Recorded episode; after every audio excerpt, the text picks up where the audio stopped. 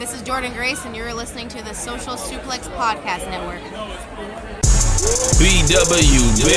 This is One Nation Radio. You better get it right. Rich Latta, James Boyd came to give them life. The Blackest Wrestling Podcast has come to kick all ass and drop it six feet if they kicking trash.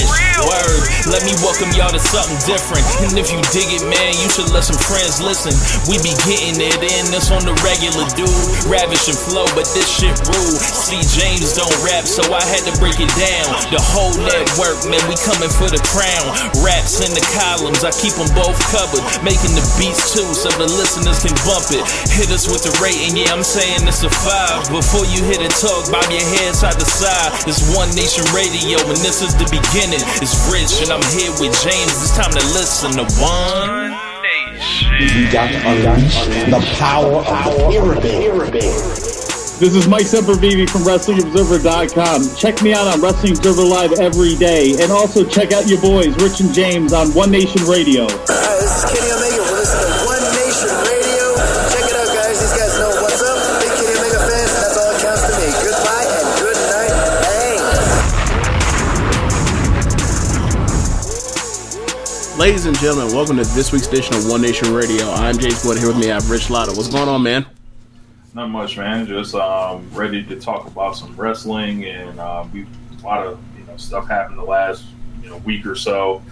Exciting times in the wrestling world, and um, you know just looking around, it's just uh, I don't know. I feel like it's picking up. Yes, definitely doing that. Um, I mean, last night was Takeover, an excellent show. Um, I don't know where to put this, but I'm not going to say what this means for the future because we've seen them have good takeover since then, and they still have weird stuff all over their show anyway. But as far as in the ring, a spectacular or a fantastic show, um, a show that will be in one of the best shows of the year, obviously. Uh, uh, what do you think of the show, Rich? Uh, I thought it was really good. Um, the wrestlers were working with like a it seems like they wanted to send a message they're like you know this tv show has no momentum or whatever but like at the end of the day we're wrestlers and you can trust us to put on a good show like when we're matched with someone you know in the ring that's hungry like we are. Um, i thought um, the main event was great. In particular i like the tag match a lot. Um, the very end of the Gargano Kushida match, I was like, what the fuck? But I liked the match a lot overall. Um, the uh, I, I, wrote down like some scattered notes uh, about the show. um, so I don't know if it's because I don't watch it every week or whatever, cause, and I'm not like used to her, but the NXT announcer is on my worst. Like she's completely on my nerves. Uh, she's just yelling and screaming at me the whole time. Da, da, da, da, da, Like just, I'm like, the ring announcer. Yes, the ring announcer. Just, just, just way too much. Take it down a bit, Miss. Um, but I, am sure she's being coached to uh, yell like that by uh, the game. So, um, but yeah, minor, minor complaint. Uh, That's very. I've never even. I didn't even know they had a. I didn't even know they had a women's. I didn't even know they had a woman's announcer. I had. I had no idea. That is such a who gives a shit thing. I never thought about that person for a second, bro. throughout like the, I want to say the first three matches, and then like when Mercedes Martinez like uh, interrupted her, I was like, Mercedes Martinez is a god, like because like while she was about to do all the entrances, uh, she jumped on, um, I think it was Io. Io or whatever, and I was like, yes, I was like, thank you, cut her off, please.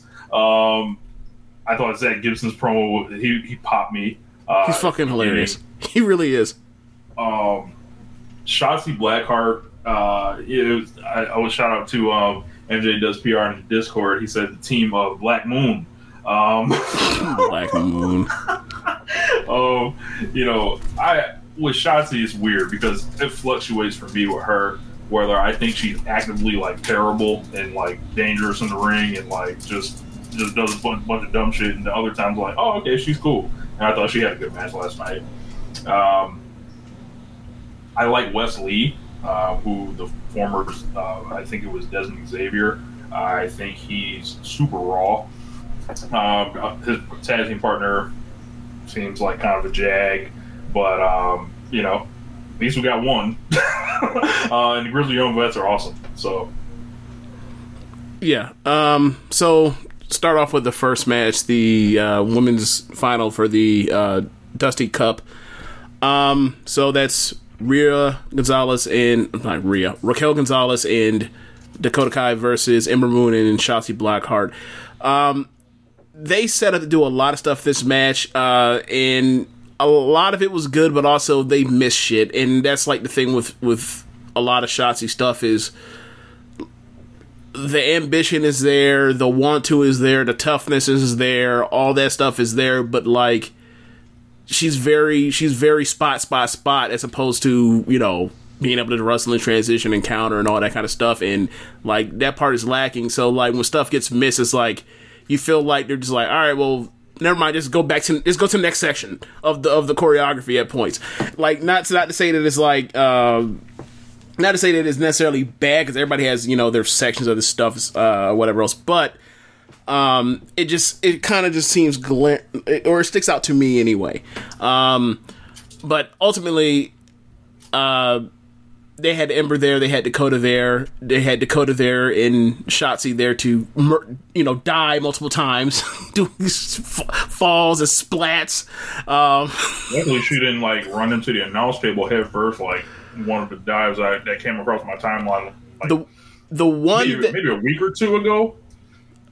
Oh yeah, yeah. I mean, well, there was one in this match where uh, she does a she does a dive through the ropes onto um onto Dakota, She got her hands up this time though. and no, but the thing is, like, she they landed short of the table, but the way Dakota fell backwards, and when she fell, she was literally fell with like maybe like a foot, foot and a half of space before her head in the table, and it was like. I don't know if she had the presence of mind to move herself to make sure she didn't get splatted, or if it was by the grace of God that she didn't die. But luckily, she's still with us and didn't hurt herself. Um, but That- yeah, that like improvement from the last one I saw. So good on you, Johnson. um, but yeah, like ultimately, uh, the the whole match is is the setup that uh, it, it's worked almost in reverse. Like you have the baby face on one side, and then you have Goliath with this with with David. And, and David is a heel here in Dakota Kai, and the whole match setup where like the baby faces are isolating the weak link and like keep making sure this beast doesn't get out the cage because the beast got out the cage they'll lose. So like they're they're doing a hot tag for the setup for Raquel the heel by beating up on the heel Dakota at times, especially early on in the match. Um, and then like once they got Raquel in, then the match started to feel more natural, or whatever else. But that was a story that is like one of those things where you, you know you watch WWE enough, and then you see like, you know, there's always the really babyface corner, the heel corner, or whatever else. So then you see like the babyface and babyface corner trying to keep the heel from getting out in the heel corner. It, it's like, ah, okay, whatever. But um, but yeah, it was it was a fun match. Uh, I don't I don't like it as much as, as as other people. Like people are I see like three and three quarters, and I think it's like three and a half ish. Um, it made my uh my recommended match list. At, you know whatever, but uh, but yeah, it just um it was very good. And at the end, Raquel was just Ra- Raquel. They just made the whole thing about Raquel killing people. So like, and she accomplished that. So you know that that was the point of this whole thing. Um, she wins the match. And then uh, by a huge um, chokeslam, uh, single arm power bomb on um, on uh, Shotzi after after she had already like thrown um, Ember off of the uh, horizontal ramp onto one of those uh, like posts that's out there. Um, so they win, and Raquel and like uh, Dakota jumps into Raquel's arms, like "Thank you for carrying me." It made me look. It made me think of like Shaq and Kobe. uh, and the only thing I didn't like about the about the finish in the post match was that I was halfway expecting once they got up there for Raquel to lift up that heavy ass trophy with one arm and then the other arm hold Dakota up again. That's the only thing that was missing. Like it's they are comically pushing this woman as the strongest woman in the world. So they may as well go over the top with it because I love it so much. Uh, but yeah, what do you think of it? Uh, yeah, I, I gave it three and three quarters. Um, I thought they did a lot of shit, but I'm a fan of doing a lot of shit. Um, the, of course, there were sloppy sections, but Yeah. I'm not gonna dock them too much uh, on that. I thought they wanted to send a message. They were on first, first ever women's Dusty Cup final. Um, So uh, w- we kind of all saw this coming. We talked about it being an accolade for Raquel um, before she presumably gets the nod to go at Io next. Um, I don't know what happens with Dakota, but um, yeah, we know where this is going. I've seen this movie before.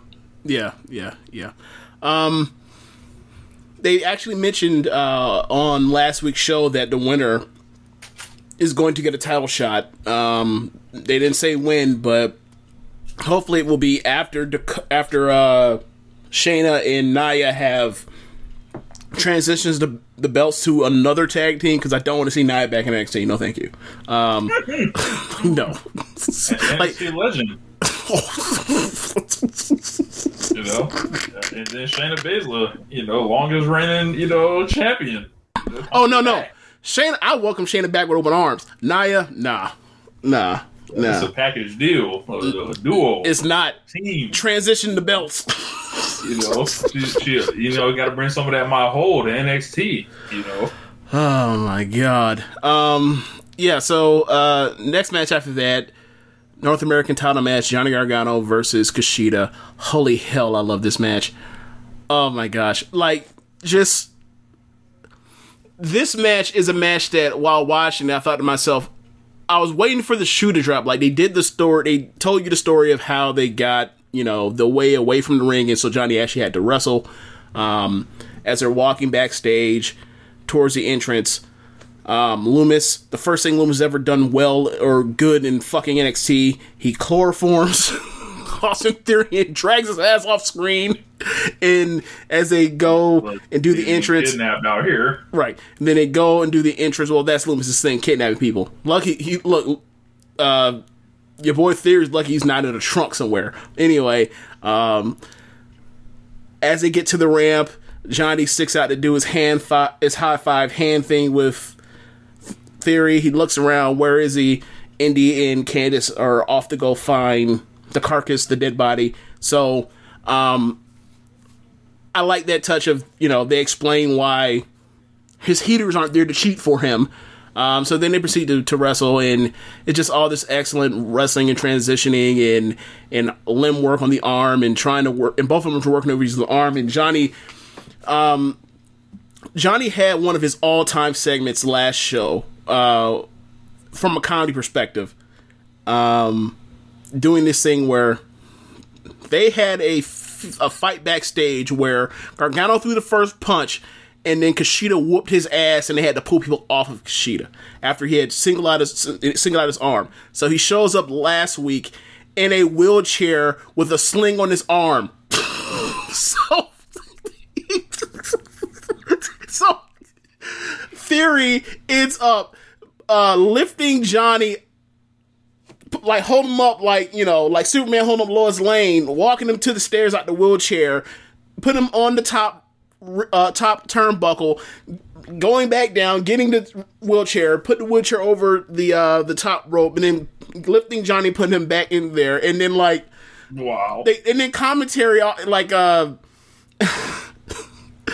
uh oh my god uh Wade Barrett. Wade Barrett I almost called him Bad News Barrett. Wade Barrett points out is is like yes like you know you know this is reference pain from the arm and he broke his arm so a reference to his body that he's in a wheelchair and shit was and he and he didn't laugh. And so but anyway he cuts to this whole thing saying that like I broke my arm in four places I'm in such pain. They put up an x-ray uh, and keep in mind he has on his left arm or whatever else, a sling on his on his uh, left arm, and then like the X-ray, which is clearly fake, says right arm on it or whatever else. Regal comes down, says, "Get the fuck out of here!" Like Kushida has a match with um, Theory. If you if you don't want to defend your title at Takeover, you can choose to either relinquish the title or let um, Theory defend it for you. He says, "Fine, I'll wrestle um, Kushida here."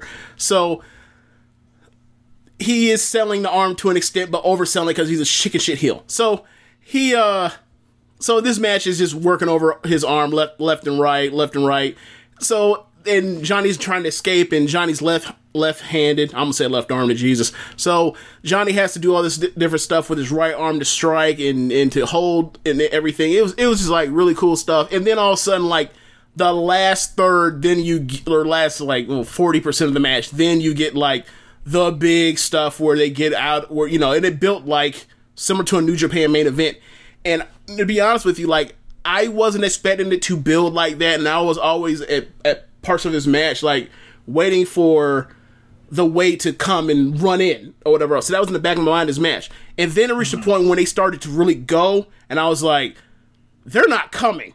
And just I just sat back and enjoyed it, and they just went nuts. It was it was a fantastic match. Uh, they this was this was Johnny's best match since like the the the uh, um I want to say since the like the uh, Adam Cole stuff from Yeah, 2000, the summer 2019. I was gonna say this finally feels like he may have found out how to, um, or got the opportunity to do like a big match as a heel to where it felt like to the standard of uh, his previous, like his well-known big matches. Well, I would I would say I would caveat that by saying I agree with you as far as if you want to throw in the qualifier of no crowd. I thought he struggled with no crowd. His match would just be very good, or he'd have like four star matches, but he wasn't having like the, you know, like the pe- like the like the, the stuff versus like uh Aleister Black at you know the first War Games or the stuff with like uh, Ricochet at uh, Phoenix. He wasn't having none of those as a, he wasn't having none of those as a heel yet. This is his first Yeah. one that's on that uh, that's of that ilk where he's like, yeah, we back. And Yeah. you, you know, you, I didn't know if he was he could still do this. I thought this was maybe a thing where like the injuries have taken his toll, but you know he was in there with the right opponent for him. Yeah, um, Kushida wrestling in jeans, so we got to add Kushida to the uh, Survivor Series jeans team. Uh, Who else on that team? uh, the British Bulldog in 1999, Lex Luger, uh, wrestled in the jeans, Diamond Dallas Page uh, in the jeans. Um, trying to think, I, if there's anybody else I think of uh, in the jeans, uh, I will go ahead and mention them. Um, yeah, I, I really like the match too. I, I liked it a whole lot. I think until commentary got in the way, uh, and then like seeing how the finish played out because like Kushida destroyed this nigga's arms. Like, and when they're pushing it, like, this is a technical classic. This is a technical masterpiece. This is brilliance. Like, and it starts like thinking, okay, so you killed this man's arms, and he immediately stood up and then did the DDT on the outside, then on the inside, while his arms were destroyed. So it made me think about something I didn't necessarily even want to think about, or whatever. Um, and I was like, well, I'm like, all right, whatever. But um, I, I thought the wrestling match was great, though. Like, but the the I didn't like the finish. Gotcha.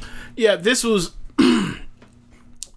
this was just uh, a match that like I I had been waiting for for a long time, and to be quite honest, given the circumstances, this is probably as good as I could have imagined it being. Like those two wrestling really long, wrestling super technical, ground based stuff at the very big first half of this match, working over uh, body parts, and then you know doing their thing. Um, I, you know, with no crowd, I, I thought this is a match that was like if it had been in front of crowd, it, would- it this would have went off even better. Especially like that last half, like that back half was was tailor made for a, a takeover crowd to lose their shit to. Um, I I just um, I I want to see them wrestle again. Like I mean, he beat him clean and fair and square and clean as a sheet or whatever else. But I, I want to see them wrestle again eventually somewhere down the line. I don't know when or where, but like it's just uh they they they paired together as well as I thought they could have. They really did. Um, the next match is the uh, Dusty Miss Dusty Cup final. Um, MSK. I don't know what MSK stands for. Do you know what it stands for yet? 'Cause I, never figured it out. I heard on commentary, uh, must see kids. Okay, MSK versus Grizzly Young Veterans. um, yeah. Uh, during the beginning of the match, uh, or actually before the match, when uh, Gibson said that they were wearing uh, green. Sorry. Zack Gibson was fucking hilarious. Like, Yes. I like yelled out loud laughing. Bruh, he did this every single pre-match, every single entrance to this tournament.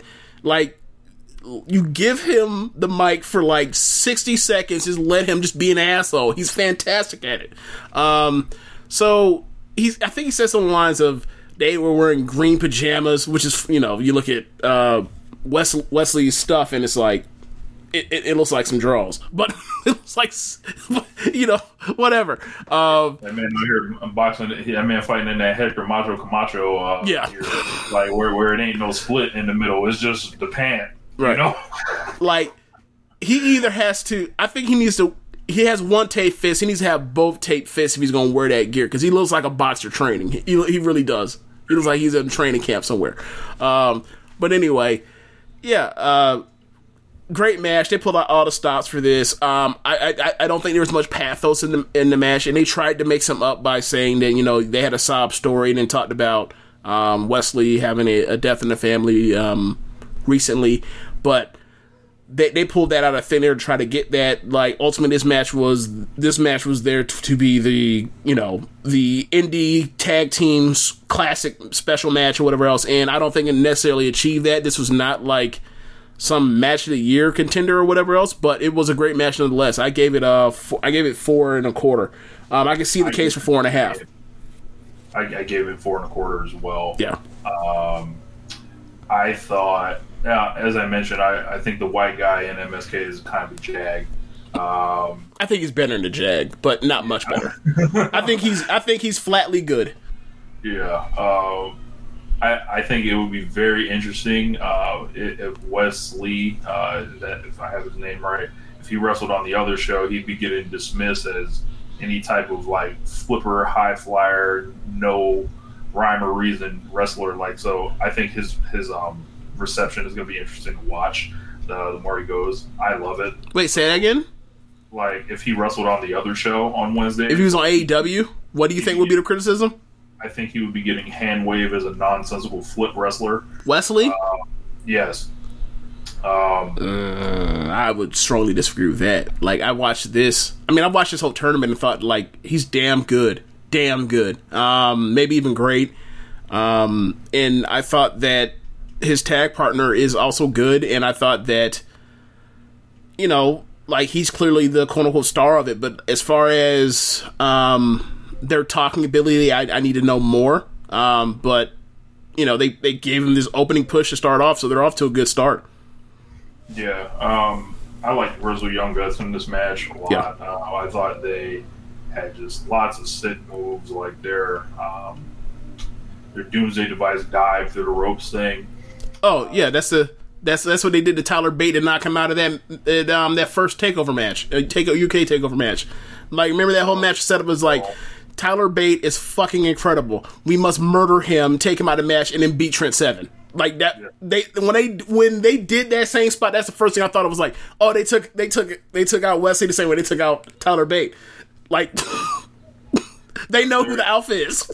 They um oddly um this kind of reminded me of like Rick Shaver's Adam Cole, um, to where there's like Yep. a bunch of impressive shit going on, but like there's clearly somebody directing traffic or whatever, and I think Gibson was directing the traffic like a lot.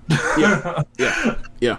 Um, when uh, in the main event of last week's takeover or um, NXT, um, it was Thatcher and Ciampa versus Grizzled Young Vets. So I, I just assumed that it was going to be Thatcher and Ciampa, and then when Grizzled Young Vets won, I was like, quite frankly, for the match you for the position of the card.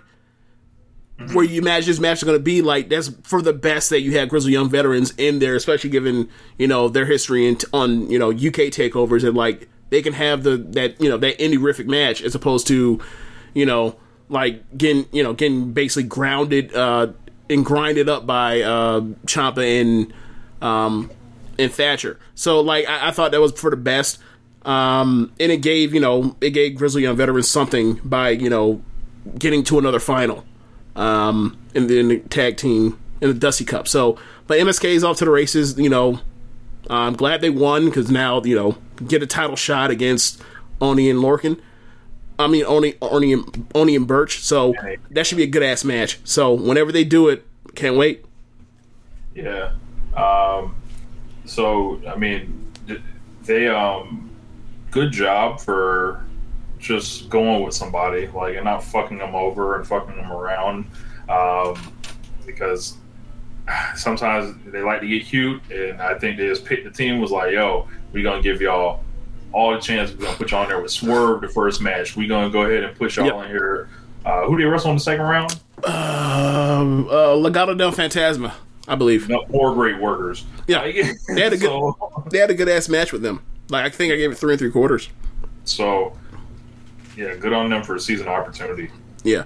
Um, and then you think about it, I okay. So um, unless I'm mistaken, if we go back in time, uh, last year it was the Broserweights that won it.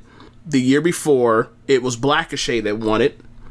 Um, they had a year off in 2018. You remember who won in 2017? Nope. Okay, well the first winners. Maybe AOP.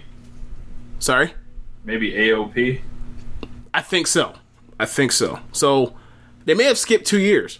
So they may have not done one in 17. No, I'm sorry. They may have not done one in 2018. 17 would have been AOP. 2000. Wait, was Finn Balor on or may? No, 2016 is when they did. um No, it was 2015 when they did the first one because we were at that. We were at the final for that. Yeah, yeah. That was um. That was yeah. That was the main event with the Iron Woman match. Um. No, so the first one. So they they've skipped some years in this, and I'm maybe I'm blanking on the first few winners after. Um.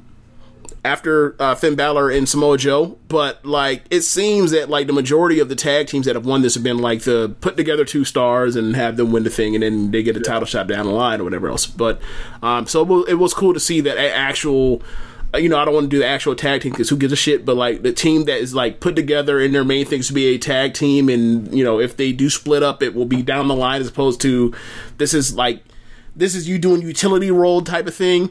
Um, so I, I thought it was cool that like they won it uh, and they won it on a big stage. I know which one I'm pushing. I think they know which one they're pushing too. You saw how they set those hot tags. Um, it was also impressive because like I think he should hurt his back on that first flip dive over the top rope. Like he landed, he landed around his tailbone. They didn't catch him perfectly, and he immediately clutches back. And then like he was selling at times when you wouldn't necessarily be uh, selling uh, a bad back. I think he legitimately fucked his stuff up in the middle of that match. His sol- soldiers through, and this person with back problems, a person that's like bruised their tailbone before, that shit's hard to do. So shouts out to Wesley. Um, uh, so then, if I if I remember correctly, is when you get a music video uh, from Cameron Grimes, uh, starring your boy uh, Josiah uh, Russell Rapp.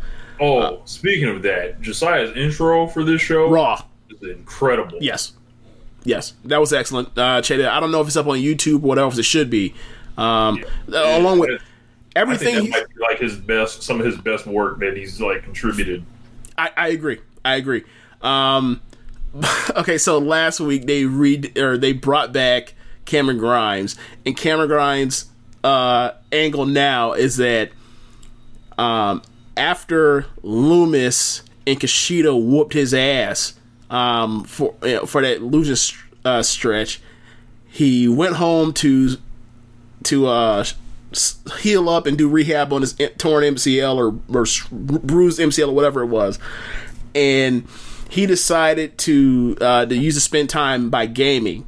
So he started gaming. So he went to GameStop and he liked GameStop. So he decided to start in uh, buying stock of GameStop, and it the, the the price went through the roof. So now he's filthy, stinking, fucking rich right now. That's his storyline. Is he's a he, he's a lucky ass tech bro. He ba- he basically won the lotto. He is basically he's basically like stock market slash tech Beverly Hillbillies. Like he he may as well have shot the ground and struck oil. He that's basically what he did. That's so So he's basically like super rich. He's talking like he's Flair now. He pulled up in the Lamborghini on the on the on the show the other day. Um, so they play this music video, and the hook is him saying, "We're going to the you know all this money. I'm going to the moon." Yeah, Yeah. I heard the song. I, I, I don't know. The video didn't. It wasn't as funny as I- like. I they- fucking howled. It, it felt so I fucking heavy-handed. howled. It, it was. That's the part that made me howl at it. Was the fact is like you had to have seen this, bruh. He did the full Flair. He showed up in the Lamborghini uh, the other day. He starts handing people money out of his pocket. People just working the door. People on the on the crew, ring crew, as he's walking up. So then he has wads of money. He's throwing it around. He rips off his jacket and starts hooting and hollering and stomping in the middle of the ring and everything. He went full Flair, like not full Flair because he's not nearly as good as Flair, but like the whole thing was to be basically like Flair or whatever else. And then they did this video. I thought it was just fucking because like the lyrics were actually like good for the storyline. So I, I thought the shit was funny because he's a cornball. But um, so who knows what the hell? Obviously he's gonna go broke. He's gonna lose all his money once the shit drops. like that's the part. That's the part that's funny because you like you know he up now, so he's studying and talking about his mad shit, but you know he's finna be down bad any day now. I'll be broke. yes. You know, like so if you're like so if you're Triple H, you have to have like Ted DiBiase like get on the line or do like a segment or something. Like you have to have like a million dollar man and be like, hey man, let me let me show you how to manage your money or something like that. He blows a million dollar man off or some shit like that. I, I think I think he actually mentioned money. Uh, I think Cameron Grimes actually mentioned the Million Dollar Man uh, last week. I think he did, or maybe someone on commentary did. But like, so that might be around the corner. But you know, you know, I don't know what the situation is with WWE and DiBiase right now. You know, their situation is always you know weird. Yeah. Like, if you ask me, I imagine DiBiase might like show up on AEW and the WWE right now. like because I think with DiBiase, like you pull in IRS too, and then you tell him like this is my friend Irwin, and uh, he can show you how to make sure uh, you pay you don't pay any taxes or So, whatever. so, so, AEW gets gets Virgil, and the WWE gets gets, gets DiBiase. They split that up again, huh? oh man. Um, look, man. I, quite frankly, this look. This has nothing to do with him, but it does. Only like, but it's unfair to him. But I don't care. Look, bro. I don't want IRS nowhere near the product. He's done enough to the product and with his fucking offspring. No, thank you. God damn. no, thank you. Look, his contract, like nothing he can do can offset the damage he's done to this business. there's, nothing. So anyway, we can Wow. we can move on. Um. Uh, to the uh, NXT Women's Title match, triple threat match, Io Shirai versus Toni Storm versus Mercedes Martinez, and I'm going to go ahead and say it. I know the spot with the table, whatever they had planned with the shit, and that's going to be on um on Botchamania. Like Toni barely Toni Toni touched that fucking thing with the with the softest of touches, and that thing just collapsed un- underneath it. So who knows what the hell they were playing? But ultimately, before they even got to that part, and they, I thought they did an okay job improvising for you know trying to figure it out after that. Ultimately, this match seems so carbon copy um, to the title match that Io won the belt from um, in from in your house. It was just like, you know, she dove, she dove off the top of the t- off top of the roof of the house. She jumped off the top of the post posting. Uh, you know, people are wrestling for the pinfall at the bottom. Uh, there's someone has a pinfall. She ends up hitting a out of from out of nowhere moonsault to win the match. Like it. It just, it was too similar to the match they did before, and it wasn't as good. Um, this match I just gave like a, I probably give like three and a half, maybe three and a quarter. I, I was I was not a, I was I was not in love with this match. I was not particularly impressed in this match. Yeah. Um, rare that you say this by Io, but it's like, man, this was like kind of boring. Um, the, I'm not gonna knock for the table, um, Yeah. deal because that's like it's a function of them making like flimsy ass tables for people to bump through. But Right. um, I, you know, they clearly like like I feel like we're looking down the road um, with this, and this match just kind of it's like a trap game, damn near. Um, and it's like you know, Toni Storm. I'm not really into the the heel character really at all. Not really into her babyface character either to really say that. But um, uh, I do like Mercedes, but the thing for me is if any of those if you had Io versus Toni Storm, which I've seen a few times, or you had oh, Would've Io better. versus Mercedes Martinez, or if you had Mercedes Martinez versus Toni Storm in singles matches, you would expect all three of those matches to be better than the match we got here. yeah, You absolutely expected for that. So from that perspective, you have to say it's disappointment. And like it was just it wasn't very good, it was just flatly good. yeah, yeah, you know, three and a half, whatever. Yeah, I, I, I Time, it might, look, it might ticking. be three and a half. It might be three and a half. look, look, time ticking. Uh, you know, they they, they want to give that uh, lady in the black leather pants the belt really bad right now. So, uh, Io, enjoy your last days. Yeah. Um. I, I- look, if you were to ask me a takeover match, Raquel Gonzalez Io Shirai, I imagine it'd be a lot better than this match too. so, like, I don't know what to, like, and then it makes me think. Now I'm thinking about it. Her a zillion times on house shows. the last takeover, the last um UK takeover, right? Was Kay Lee Ray versus Piper Niven versus Toni Storm, right? yes. Like maybe the thing is just like don't put Toni Toni Storm's not good in triple threats. That might be a thing. Hey, I'm not or not great in to- triple threats should be the word probably. There is a um, great philosopher when it comes to Toni Storm. Uh, by the name of Kay Lee Ray, she once said, "No more Toni Storm." Yeah. So um, then we end up getting the signing of uh, Eli Drake. He's now going by the name L.A. Knight, uh, which is funny because I talked to Rich before we started recording, and he said that Eli Drake had got signed, and then I was like, "Oh, okay, cool." And then and then like went, you know. A couple minutes go by, and I was like, "Oh, by the way, who was that LA Knight dude that was on this? Oh, that was Eli Drake." He's like, "Bro, I've seen Eli Drake wrestle like three or four times before. I've heard him cut promos. I know he's a good promo. I not for a second recognize that man. So um I don't know this is gonna sign. Like I don't know. LA L- LA Knight, aka Crack, you know, because that man wants to be White Rock. Um, yeah, I, I've always liked his promos. Yeah. Uh, you know, the wrestling, uh, Right. But I Right. mean, you know, WWE's uh, in a signing frenzy right now.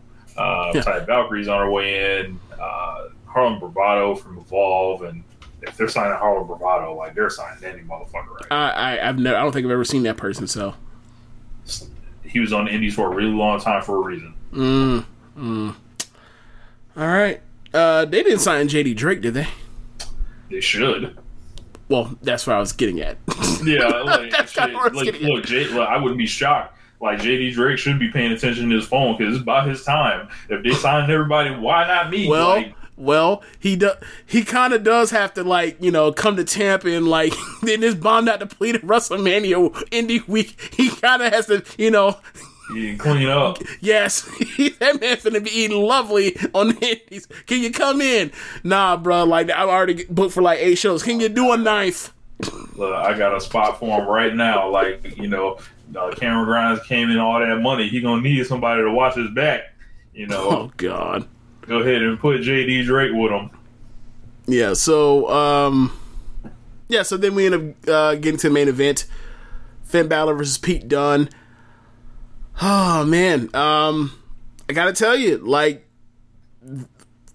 Pete or uh, uh, Pete Dunne's awesome. We've always known he was awesome. Um, we've always known he could do this, and to see him have one of those matches with Finn Balor, um, it, it was great to watch. Um, I had this in the high fours. Uh, I, I think for me, I think this kind of you look at what Finn Balor has done at his best with with guys in in this run, and it's like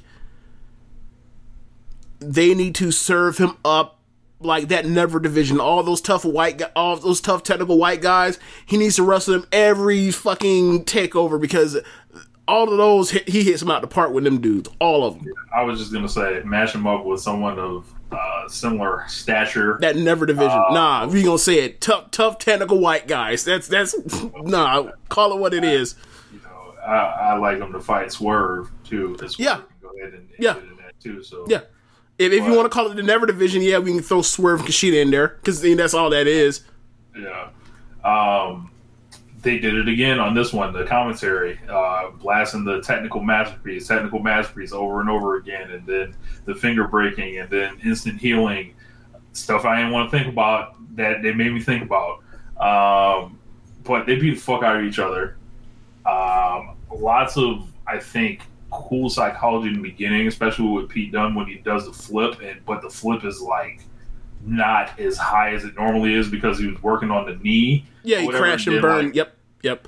I mean, So there- I you know, that. yeah. I mean, there's also you know typical wrestling psychology of Finn Balor like started working over his leg, and his first move was stomping on the foot, and then like all of a sudden like you know work on the ankle, then work on the knee, and then all of a sudden it's like oh his whole leg is just done. It's like okay, whatever. Like, Like Balor one time got his finger broken and then instantly punched him in the face with the same hand. Yep. I was like, yep. like the, these are things that I would no, no, normally no, no. Then better yet, then better yet, at the end after he does after he does the double foot stomp, he land, he lands the double foot stomp and catches. You know, he, uh, to stop himself, he also sticks his hands out. So Yeah. you know, it was similar to the you know, oh, you have bruised ribs, you hit a splash and you grab the ribs. He did that with his hands. So it's like, oh, my hands, and it covered. And then at the end of the match, like he does like the, the finger guns except with his fingers up, Yeah. and it's like, bitch, get out of here! You just lifted this, you just, you just lifted this, you just lifted this grown ass man up and down and dropped him on his head with, with a fucking sixteen nineteen. Don't tell me you don't have the grip strength now or the dexterity to do this shit. Stop it. Yeah. It was a great match, but I, it made me laugh. match. Great match. Um, I blame commentary for making me think about these things I nor- I would normally let slide, won't even say anything about, but like commentary, like like once they put it in your head, I'm just like, oh, well, what about what part of the technical mastery is this? Like, Yeah, so- it's like yeah, technically it's great, but how about the psych? But the, but it's but like story story wise and psychology wise, like those are nah. You're you're messing up the technical work that's being done. Um, yeah, I, I I love the match, it, it- and like it it felt similar to the Gargano match where it just about and like early in the match it was like Pete Dunne was just eating his ass up, just like oh, you got the bad jaw. Like, I'm gonna get you up against the ropes, and I'm gonna do like the UFC stuff against the cage when people are in a clinch, and I'm just gonna drop, just drop my shoulder right into your jaw. Um, he had he had a a, uh, a headlock on that looked that was like it was like the difference when you watch um. Mill, you know, uh, as you say, like when they do the, the cravat in the main roster, and then you watch them do a real cravat, like snug, and like, these don't even like the same moves. Like, it, uh, he slapped on the head scissors, and then he like hooked his leg. Uh, Dunne hooked his leg so tight and like at such an angle that it looked like different than a regular headlock. Was like that's ridiculous, but it just looked that good. Um, hand work, worked on his bad shoulder. Like he just, it was just a, a clinic that Dunne put on. It, it really was. Um, and you know they the counters and, and the stuff like other stuff like this was a match. It felt like this was like their second or third match. It wa it was just. It was just it was very sharp, and it wasn't nearly as physical as um, and that, and it's a good thing, like because it wasn't nearly as physical as that um O'Reilly match from um from October. So like to have this level match is close to that level, close to it, but not be you know not have someone be out for months and shit like that's you know Finn Balor's getting better. Thirty eight getting better. know, you know, man got to learn to develop. You know, Yeah. You know, the man's in a wrestling school. Yeah. know, Well that man. Yeah. Um but yeah, uh so after that go celebrate does the mangled finger guns. Out comes uh Oney and, and Burch and they beat him down, put him back into the ring. Dunne Dunne is recovered. All three of them are Dunne just gets over gets on top of uh uh Balor's about to whoop him and then all of a sudden Undisputed makes a save. It's uh it's, it's no fish. This time it's just uh O'Reilly and Roddy and and Cole. They make the save. Um, they clear Um, NXT UK out the ring. uh, and O'Reilly's first person to help up or to help Balor to his feet and says, "Look, man, damn, you're good. You know, respect. You know, and you're you're a great champion." And they go to they go to stand up together. Uh, very similar to them standing together um, a couple weeks ago when they um, they had they they both made save for each other against the NXT UK again. Um, and the next thing you know, Adam Cole super kicks Finn Balor, and Roddy and O'Reilly are shocked, and then he super kicks O'Reilly, and Roddy's shocked and he doesn't know what to do, and then Adam Cole says, "Come with me, Roddy," and Roddy's sitting there like, "I don't know what the fuck you just did or what's going on." I'm just like, so Adam Cole was babyface for was technically a babyface for God knows like how short of a time, and he's going right back to being a heel. Man, all I heard was like Pat McAfee was right. Like all I heard was all this McAfee's celebrating, and um, I don't know, man. Um, like aside from the fact of like, would he have done this if like Finn wasn't getting his ass whooped? Whatever, I'll, I'll throw that out. Um, they broke up Undisputed Era in NXT. So they're all dead on arrival, presumably, if they go to the main roster. They're not going to the main roster, bro. They showed them in 2016. Bro, okay, we've established that. They're Are you saying? Are you saying that like, or, or wait, or may, or maybe The- the it's maybe it's this, maybe it's okay. Adam Cole's going to the main roster. We need a way to get him out of here without having to bring up the without bringing up the rest of undisputed, and that's how they do it. Maybe, but I don't see. Uh, I don't know. I, I don't even see that. It's like, all right, they're like, I don't think any of them are going to main roster, and like everything I'm hearing is they got a year left to figure it out with Adam Cole because it's going to be contract time for him. Um, and if this is the final program, put your buddy over and make him a star. And see how that goes if he wants to resign. I'm hearing like you know his Twitch stuff is a really big deal to him, and we know how WWE feels about that Twitch stuff. They don't they don't fuck with it. Um, I don't know, man. Um, it's and, it kind of like I saw it and I'm like, okay, yeah, we'll get some good Kyle O'Reilly and Adam Cole matches. I know they uh, had that feud they can just import in from PWG as well as Ring of Honor, and they can do it here now.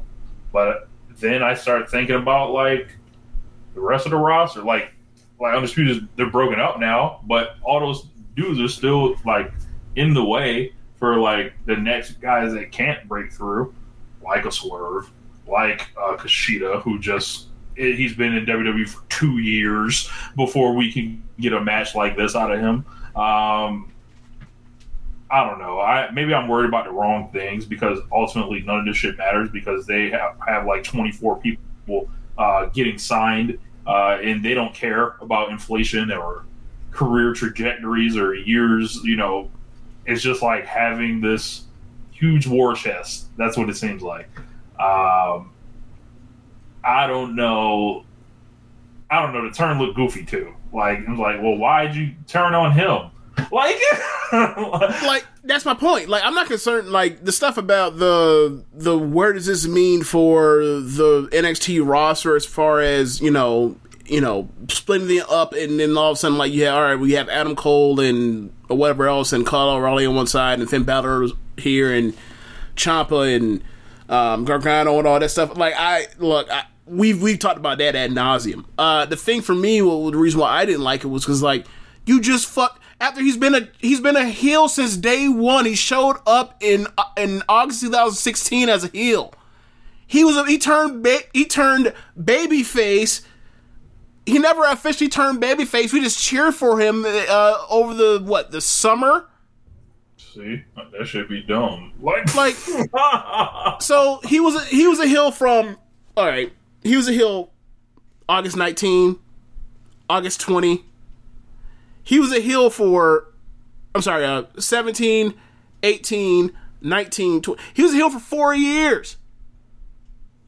long time, man. Or did he show up in 2017? I'm sorry, 18, 19, 20. So he was a heel for three years. He turned babyface for six months, and he's right back to being a heel. Like this is like the Kevin Owens shit. Yeah. It's like I, Um, I think like whatever, man. up. I Whatever. think they, they want their, their next big personal feud. They saying this is going to be the new Gargano Ciampa.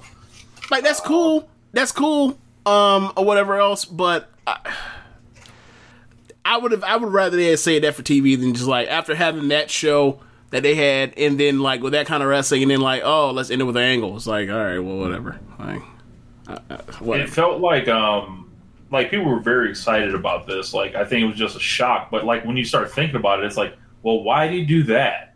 Like that I didn't even get into the the that part, but like if we want to go into the why he do that, it'd be like, okay, so let me get this right.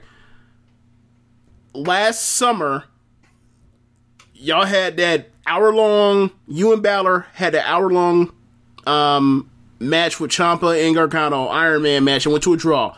The very next week, y'all had um, a match. Balor beat you. They went backstage to show the whole like locker room congratulating Finn Balor, Triple H, Shawn Michaels backstage, and then after that, y'all too sweet at each other. The- you was like, Oh, yeah, remember we got Bullet Club members too, um, our former Bullet Club members too, and then like y'all start doing this with O'Reilly and Balor, and they have respect for each other, and, and Pete Dunne and McAfee Gooner in the or you're just you know evil or whatever else. So like they're gaining respect for each other, and then next thing you know, like Adam, you know, they started making saves for Finn Balor, and then mm, y'all made a save for him here, and then after you made the save for him, then you kick him in the face. It's like, so you come out the title again, you kicked O'Reilly because obviously you want, what it doesn't uh, it doesn't matter. It's like y'all did all this shit for like the last like half a year, saying that like Finn Balor's gonna end up potentially being in Undisputed Era or something, or teasing that stuff, and then immediately it's like, nah, in fact, nah, we're just gonna just break up Undisputed instead. like Wow. if you break up, like, Wow, you hold on, to put you have to While- belt back on Cole again. I don't care. Like while I don't think they're gonna do that. I don't think they are. But and then while you break up Undisputed Era, who knows where the fuck Bobby Fish is at? Well, that man could be uh, fighting child sex traffickers. I didn't know he was QAnon. I had no idea. I had no idea. Yeah, Look, look, look, if that look, look, there ain't no look, ain't no. If that's the case, then I don't see how Drake was able to do all these fucking uh, to ref all these uh, matches last night because he was there. He they didn't they didn't discuss this at the meeting yeah, I, I think. or on maybe, I'm sorry you know, on Facebook. Yeah, I, I, I think they they had to have Drake come in, but they still had to have a representative from the group, you know, Oh, at okay. whatever was, was being handled. And Drake was like, you know, why don't you go ahead and, and represent us this time, brother? Okay. Um, but um, yeah. Uh, so I don't know. I, I feel like you know, and Finn hasn't done a job really for anyone. Uh, like like too recently uh, or too often uh, since he's been in NXT. I think you got to go like if you're going with uh, Cole and O'Reilly, eventually the title's got to go into that program, and you got to see about building Kyle O'Reilly up to win the belt from Cole. Maybe I don't know. I don't know. I think maybe maybe we get some tag. We obviously get some TV on what side is Fish and Strong on. They'll probably it'll, it'll probably just be the three person undisputed era. It'll be O'Reilly and Balor form some kind of friendship to take down those guys. One will take on Roddy, the other will take on um, Cole. They'll probably swap partners. uh or not so I mean like I, I mean like wrestling mates like it'll little like one time it'll be like O'Reilly and Strong and then it'll be O'Reilly versus Cole's what I mean. I don't mean like swap partners like they swinging but Yeah, but then eventually it'll get back to O'Reilly and Balor or whatever else down the line but like that's probably like some nine months down the road shit or whatever and that's and that's fine but just the idea of this dude like y'all this dude was just a babyface for six months after being a heel for three years, and you're going right back to him being a heel. Like, dude, is it just like, nah, we we we, we must. they, they don't have like has we have no we have no plans for you unless you turn heel. Yeah, they, they get guess him so. in that Bret Hart list. So they were like, "Hey, you know, if you're a babyface, this is who you get to wrestle. if you're a heel, this is who you get to wrestle. I guess. I guess. Um. So yeah. Um.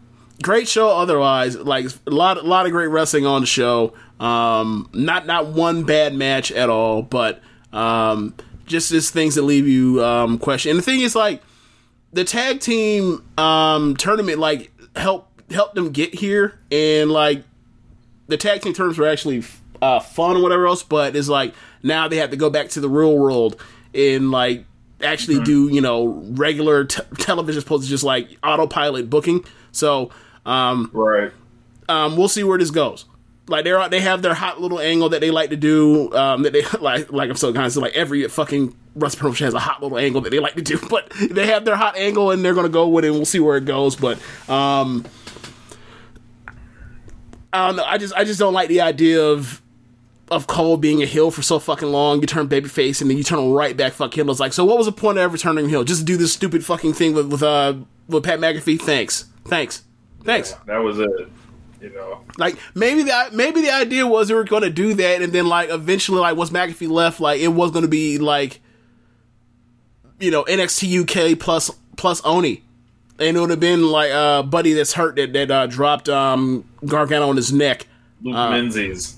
Yeah, maybe or maybe it would have been Luke Menzies uh in this group, or Ridge it, Holland, would it would have been a foursome. It would have been a foursome. Yeah. Yeah, but whatever. Uh, I guess let's get to AEW. Yeah, man. So they had a show. It looks like February 10th. Uh, it was a pretty Yep. good show, uh, up and down. Uh, a lot of stuff I liked with the inner circle angle. I thought the main event was insane. Excellent. Um, um, so, but we opened up with Darby Allin and Joey Janela. They had a match for the TNT title. Only went about ten minutes, and it was like I thought they were going to do some crazy, wild, devastating match, and then They what wrestled. we got was the Darby Allin like uh, WCW World or WCW Saturday Night title defense against uh, Joey Janela. Um, I I thought this was pretty good. Um, they Jim Ross was surprisingly on his best behavior. Seemed like he actually like sounded invested in the wrestlers in the ring, which was nuts. Yeah, seeing that one of them was Janela. Well, the thing was, he was like, you know, he probably was like, oh, they're gonna do their bullshit. And then they actually wrestled for real. And they were like, and he got into, he's like, because you know, like Ross still likes technical class or not technical, like classic pro pro wrestling in the ring. So like when they went out there and had a good ass wrestling match, he was like, I'm into. it. I get, I, uh, I probably by the sounds of it, I think I like this more than you. I end up like I close to four on this. I, I, gave really like this match. half. You get it what? I gave it three and a half. I get I'm I have it at like three and three quarters to a, to four. Like I really like this match. Maybe it's because it's you know I haven't seen Janela in so long. I don't know. Uh, there was one thing that made me go like, "Oh shit!" And it might have been the coffin drop because like he Yep. didn't get the normal air on it, so it looked like kind of more devastating for some reason. Yes. I don't know. It, it was like the it was like the it was like It was the like mo- it was like the. EO, it was like the EO Muda uh, moonsault where it's like there's no arc. It's just just devastation. Right. um, so after that, um, we got um, uh, Jon Moxley in, in a promo. He plugged uh, his match with Kenta, and he had the IWGP United States title with him. Uh, And he said uh, it'll.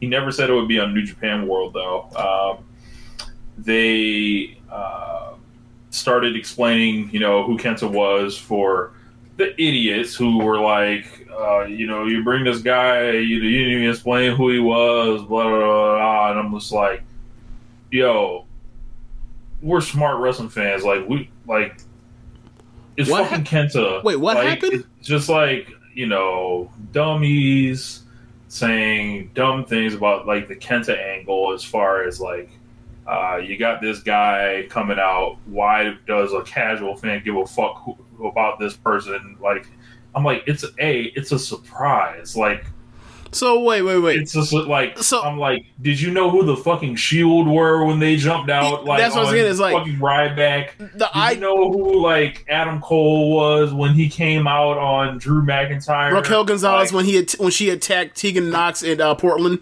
Like, come on, man, like- stop this. Look, somebody comes out, and yeah, sometimes it is frustrating when it's like someone that like has nothing to do with an angle, and they like screw over, screw over babyface. You're like, oh, so you're just, this is your misdirection to get this person away from that angle that you're doing and giving us a fuck finish. But like in general, the idea is someone comes out.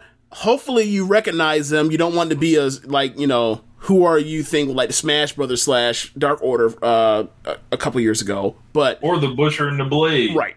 But the whole idea is it's supposed to be you're, some people are supposed to know who they are. You don't know who they are.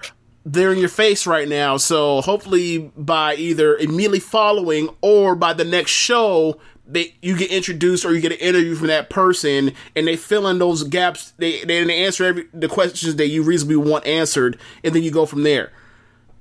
Isn't that how that that's how introduction pro wrestling have kind of worked like since we've been alive in our lifetimes, right? Good ones No, anyway. Like, no, I'm not saying like sometimes they'll mess this up. They did the right thing here, so I don't see what the problem is. What? What? I don't know. Maybe it's just me. Immediately, immediately, Excalibur began explaining who Kenta was. like, and also, uh, this man uh, that has been on national television in America for Right. years. Yeah. Um, We don't know who this guy is. Oh, he's only been Oh. in the number one wrestling company for like he was in there for like three years. Oh, okay.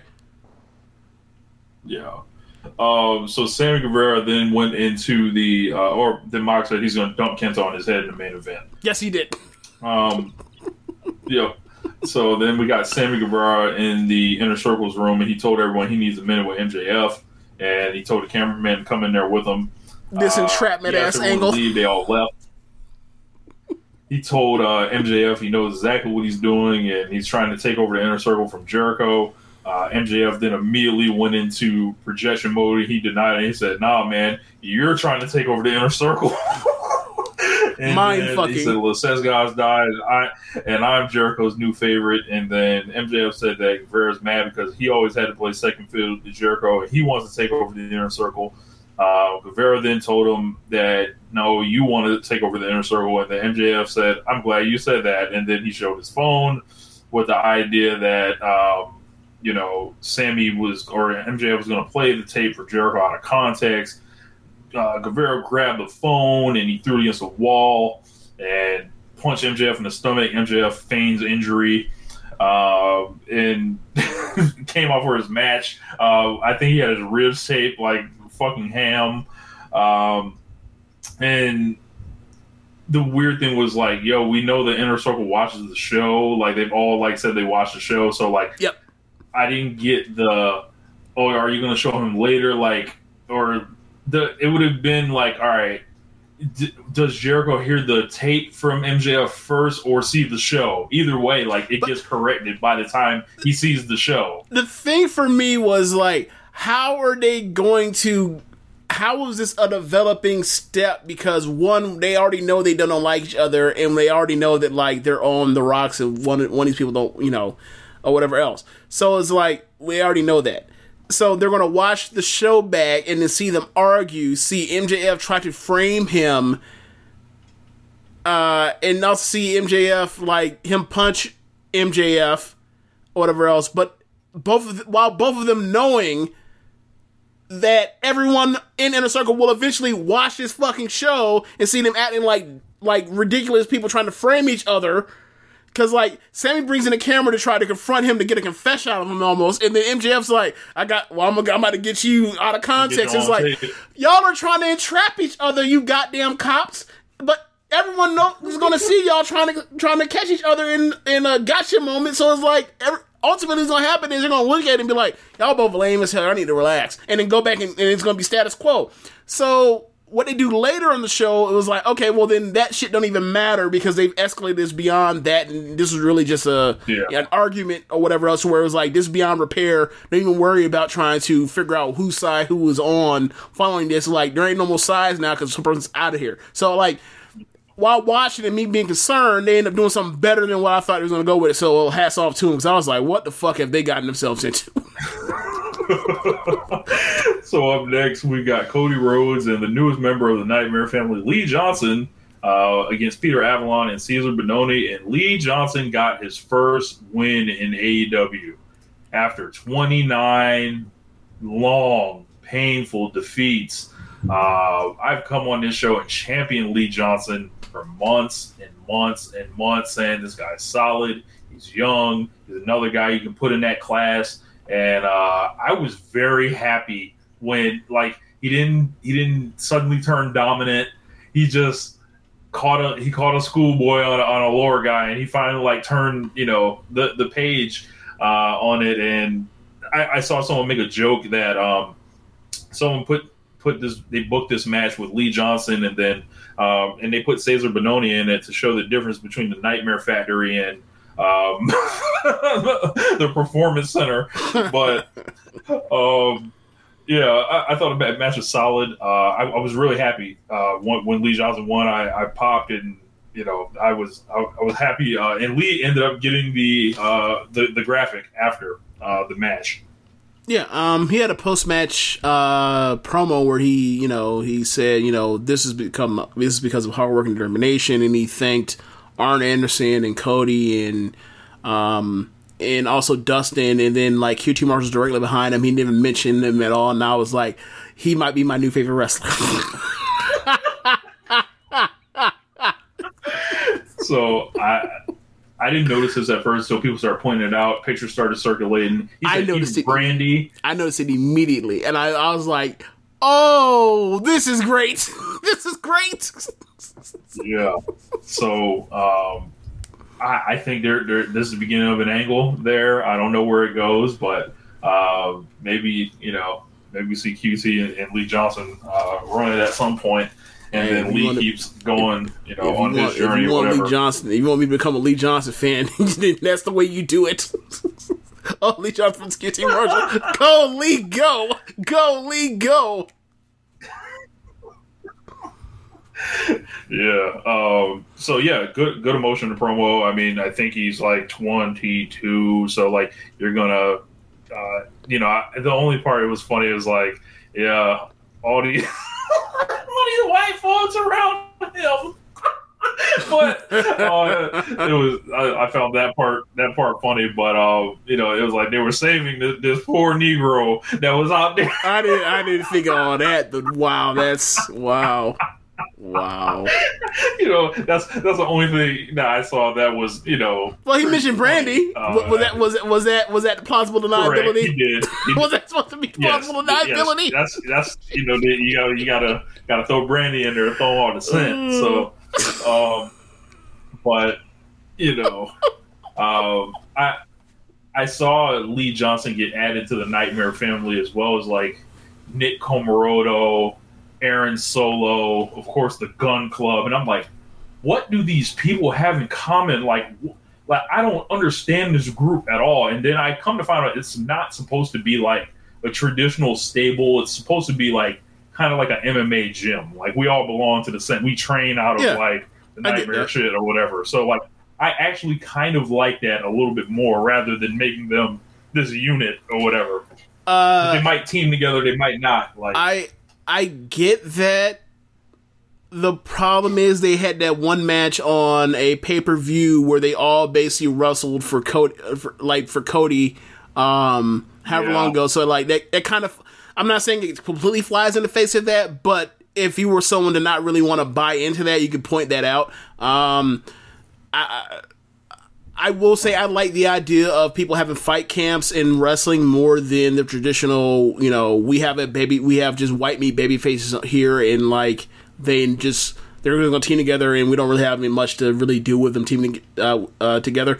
Um, like I would say, if you're going to make it a fight camp, that eventually, you know, every so often, like some of them on Dark or wherever else will have to like wrestle each other because fight people in fight camps do fight each other every so often. Mm. So um, you know, if they if they're going to live to that, then they're going to have to wrestle each other. Right. Um, so the Bucks did a promo next. Uh, they were just backstage acting like goofs. Um, Gallows and Anderson came up, and then like true olds, they write about the total uh, number of, the, of viewer ratings, not the demo. Um, then they tried to take credit for it, and then Nick got mad at them for coming out during the battle royal. And they called them idiots.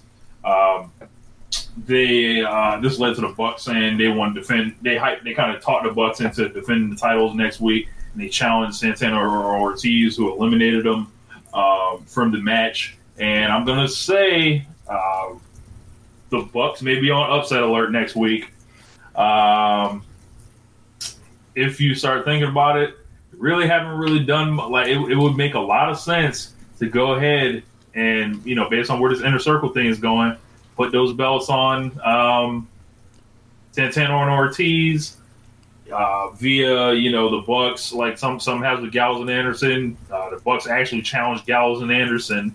Uh, the AEW tag titles go to PNP, And then you get Jericho versus- MJF to Jericho. MJF completes the turn on Jericho, gets the belts over to uh, and, and keeps the belts on PNP, the rightful tag team of the uh, inner circle, and uh, Jericho's holding out, holding his ass. MJF's in charge. It's like you know, this is why you trusted me or whatever, something like that. I, I, I think a lot of people are, are like talking themselves into this. I could see it happening. Um, I, I, that would be awesome. I think that would be awesome. I think the timing and the logistics and how fast of a move that would be kind of um cuz we are now at this point what are we 2 weeks away or 3 weeks away from um from three weeks. 3 weeks. Okay, 3 weeks if we're 3 TVs away, you can get there. Um, I think it, I think that's a lot in three weeks. And for by you know by by AEW standards, that's- that feels like five weeks worth of stuff. But um, you could do it, and it will help the card. Um, but like either way, Also, if, if they do it, they don't. First title shot Right. ever. Right. They whether they do it or not. I mean, and also you know the first match, Young Bucks did beat them. Or they beat the Bucks. Yeah, that's what I meant. Yeah. And then the Bucks beat them Beat them back, back. in the street Right. fight. Right, right, right. So Yeah. I forgot about yeah. I, I thought about their last match, not the fact that they did two matches. But yeah, um, I they could do that. It could be a situation where you know MJF comes out there, ultimately ends up. It could be a situation where it could be interference in that match that causes you know the in the outs with Jericho or Sammy or whatever else or whatever else instead of them actually winning the belts. I don't know, but that what you laid out would be cool. It would be. It would be. Yeah, uh, it'll be interesting to see if it happens. If not, we just get the Bucks versus MJF and Chris Jericho. So I, I always I trust the Bucks in pretty much any wrestling situation. So um, I think the uh, next thing that happened, uh, Dasha was with Adam Page. Uh, this was pretty funny.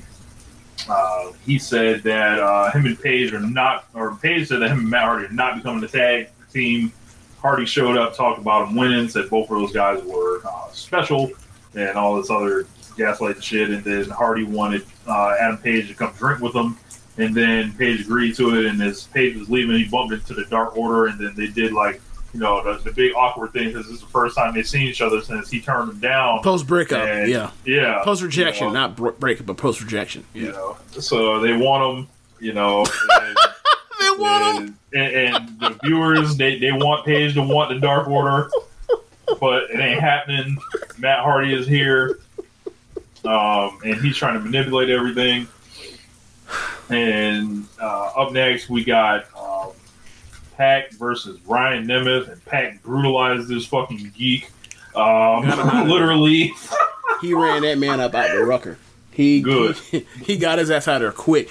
How long do the you think that less, match said, went? the, the less said, the better. Uh, it was four seventeen. Yeah, yeah. I felt like that was under five. Yep, yep. Yeah, um, they they put over on commentary that Pac is one of the few people who has a singles win over Kenny in AEW, and they, they're starting to push Kenny uh, not having lost in a very long time in singles.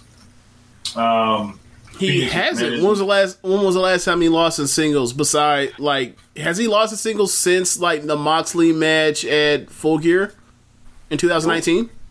no, you- they're not even counting that. Well, they can't count it because they said it's unsanctioned match, so it's not sanctioned. But like, I get what you mean. Yeah, I get what you mean.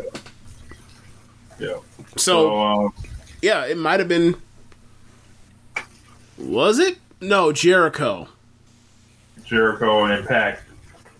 No, okay, yeah, Jericho beat him first, Pac beat him after. Yeah, okay, yeah, all right, Yeah. yeah. Um, so they kind of pushed that uh, like it teased like Kenny versus Pac as well as like um, Kenny and the, uh, the Good Brothers against Pac and Fenix and um, I think another guy I couldn't remember, but um, after that, uh, Miro did a promo about how uh, Orange Cassidy and, and Charles ruined the wedding. I could care less. Um, Who cares? so then, uh, then the inner circle came out uh, without Guevara. Am I, am I, am I misremembering this? I think one part that's actually noteworthy is like it seems like they're teasing that they're really going to go forward with uh, Orange Cassidy and um, Miro match, correct? Oh yeah, that's that'll probably be awesome. But I think everything getting through, getting Yeah. to that, Yeah. it's- Just bring me the match. Painful. Yeah, just bring me the match. Um, they, I wouldn't be shocked if they announced that match for uh, Revolution. So uh, the inner circle came out. Jericho was mad. Uh, Sammy wasn't there. MJF came out with his ribs taped and said, uh, "We're gonna punch him in the stomach. May have broken his ribs. Threw his phone against the wall." Uh, Chris Jericho and MJF they uh, faced the acclaim. The acclaim did a uh, video. I don't know if they played on Dynamite or not, but I saw it this week. Uh, they were dissing uh, Jericho and MJF. It was pretty funny. MJF came out of the same wrestling school as the acclaimed. Cut a promo saying, you know, I was the one that opened the door for y'all, like, and I was way younger than y'all, and I'm a prodigy and all this other stuff. Pretty funny. Um, the claim kind of wrestled the match its faces. Uh, Jericho, have you noticed, James? Have Have you noticed what's going on with Chris Jericho? Um, he he looks like he's lost. He's losing weight. Yeah. Am I mistaken on that? Oh no, that's it. That's Okay. it. Uh, it looks like this man is get, getting trim. You know, you know, there's only you know there's, Well- there's only two things when you start getting trim. It's usually either you turning or you getting the belt. I don't, and I don't think he's getting the belt. Okay, so what I will say is, you would make light decisions if you got dropped on your head by your, and it was because of yourself. You have no one to blame but yourself. You you doing a movie you've done a thousand times, and you land on your head. I think that would make you start reevaluating things. Like maybe I should drink less. Maybe I should, you know, like so. You know, whatever. May, maybe that maybe that's the case. We'll see. We'll see. But he, but physique wise, he did look better uh, compared to uh, like recently. um, I, I I've delved like this latest this latest uh, phase of Jericho, like the baby face in training Jericho, old man Jericho. So about to break out a new version. Um, so the finish game, there was a good near fall where um, Caster hit Jericho with the boombox, um, and you thought something might happen, but it didn't. We ended up getting the uh, Judas effect on uh, Caster, I believe, off the top rope and that was uh, I, I like this match, so I, I thought it was uh, pretty fun. So uh, I like the acclaim. I know the acclaim like kind of get beat up in some circles, but um, every time I see them, I, I think they're fun. So um, they, Oh uh, yeah, one, one thing is like he uh he had a lot of. There was one line he said where he I forgot what the line was, but he basically said that I think he said he would rather beat Jericho or something than like get the diamond ring from um from MJF, and I was like, wait, what? He said something that was like he said something like that was like ridiculous. Like it sounded like, bro, you hustling backwards. I I, I have to go through like the the text thread, uh, whatever else to remember what he said. But he, he said something that was like goofy. Um, Yeah. Um, so after the the match, Sammy Guevara came out. Jericho asked him what was wrong, why he didn't come out. Like punched MJF. Guevara said calmly, he was like, on December 9th, if one more thing happens, he's done. Um, one more thing did happen, and he's done. And then MJF was like smiling on the other side through the whole time. Sammy Guevara quits the inner circle. Um, end of an era. Um, you think about they have this group has lived the entire time uh, since AW's de- debuted through the you know the honeymoon period through the uh, w- which I would say is officially over now with the inner circle like breaking up here. Um, the start of the pandemic, the whole summer, like inner circle has been like a constant. Uh, with Sammy like breaking up, I immediately like was like, whoa! And then I got hyped up because I've been driving the Sammy train from day one. Um, seemingly going to turn babyface here. Um, he uh, later walked out the building. Uh, he said, "I'm over this. I just need some time away from this place." And they showed like something above him, and he walked out the babyface tunnel, by the way, uh, which was done on purpose. Oh, I, I've never even paid attention to uh, the heel or babyface tunnel thing for AEW. I've never paid attention to that. Like, which side is the babyface tunnel? So I can The remember. baby, the babyface tunnel is on the right, I believe. Okay, okay. Yeah. Um, for when we're looking at the cameras, I, or when Yeah. we're looking at the stage, I believe it's on the right. Um, yeah, okay. So I was, I think this angle was great. I thought it's been great from day one.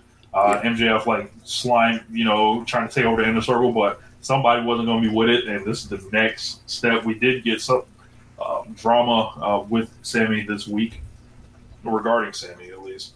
Um, so there was like some type of pitch for him to go do an angle on Impact, but Sammy Guevara uh, apparently did not agree with whatever you know this angle was supposed to be, and for good reason. When we uh, found out what uh, was what actually happened, uh, I guess he was supposed to get. They were trying to link him up with Decay or have him lose to somebody, and I was like, "Oh hell no!" And then I, Sammy Guevara did the same thing. And I was like, I'm not doing that. And then uh, people said at first there may have been heat on Sammy Guevara, but that turned out to not be the case. Um, there uh, said that hey, there may be causing like some friction with the AEW Impact relationship. That's not the case. Um, it's just I think somebody tried to pitch Sammy angle, and he was like, "Nah," like, and, and that was that. So Yeah, I I had no idea Decay was still around in Impact. I had no idea, not the slightest idea. yeah. Um, last time I remember anything from Decay was like the Matt Hardy shit, like the uh, the K I knew you come, like so that I mean that was years ago. That was like 2016, or maybe the end of maybe the beginning of 2017, uh, the very beginning before they went back to WWE.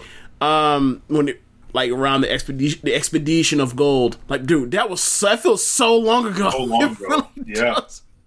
so with Sammy like leaving like that, he needs time away, and instantly everyone's head started, you know, spinning. Like to me, he can go to New Japan Strong. Like it looks like Impact plans were up in the air, but like, yo, at this point, like if Sammy's like coming back, like he has to come back in the most epic fashion you can think of. If he's going outside, like he doesn't need to be losing to anybody right now. Um, like his job, like Sammy Guevara has done lots of jobs, but now is the time to uh, push the pause button on those, and and and basically he he'll get to re-debut as like a top star, if, you know, if they do it right.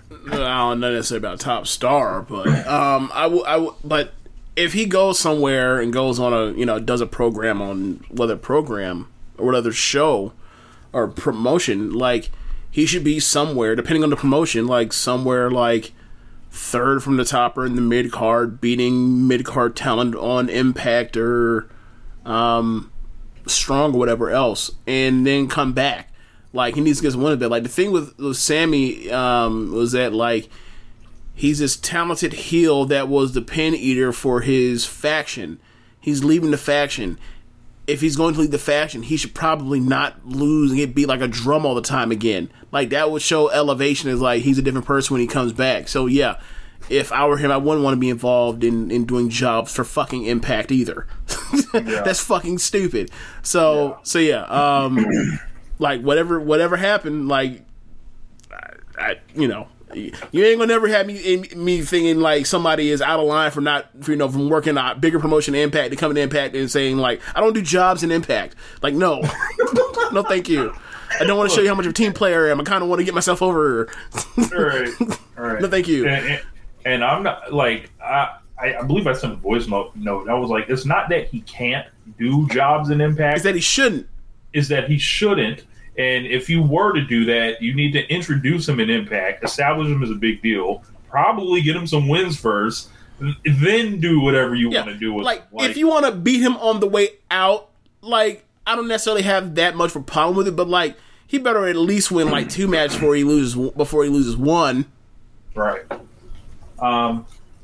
So, uh, it cut back to the bar, and Page and Hardy were drinking. Uh, Matt was doing the old wrestler deal where you throw the drink on the floor, wh- which I heard you know people used to do around Ric Flair a lot. And Flair would like drink actually himself. Um, and then Matt said he would make him the number one wrestler in the world. He's going to make him richer than his wildest dreams. Didn't he say a billionaire? Yeah, he said a some. You know, I, I think he said I'll make you a something like that. billionaire, and I was like, uh, "Excuse me." He said, you know, but just thirty percent of all his money, but you know, it'll be making so much it won't matter. Um, Hardy handed Page a, a contract, but Page did the little switcheroo and had another contract. So um, I'm go- I'm thinking it's going to be revealed that Matt Hardy has signed over all his money to the smart Hangman. What does a cowboy need with money? You know, fix up the ranch. You know, gotta gotta make sure the horses is fed, and you know the horses got new uh, saddles and uh, and you know you seen the Hangman shirts. Like them shirts don't look cheap.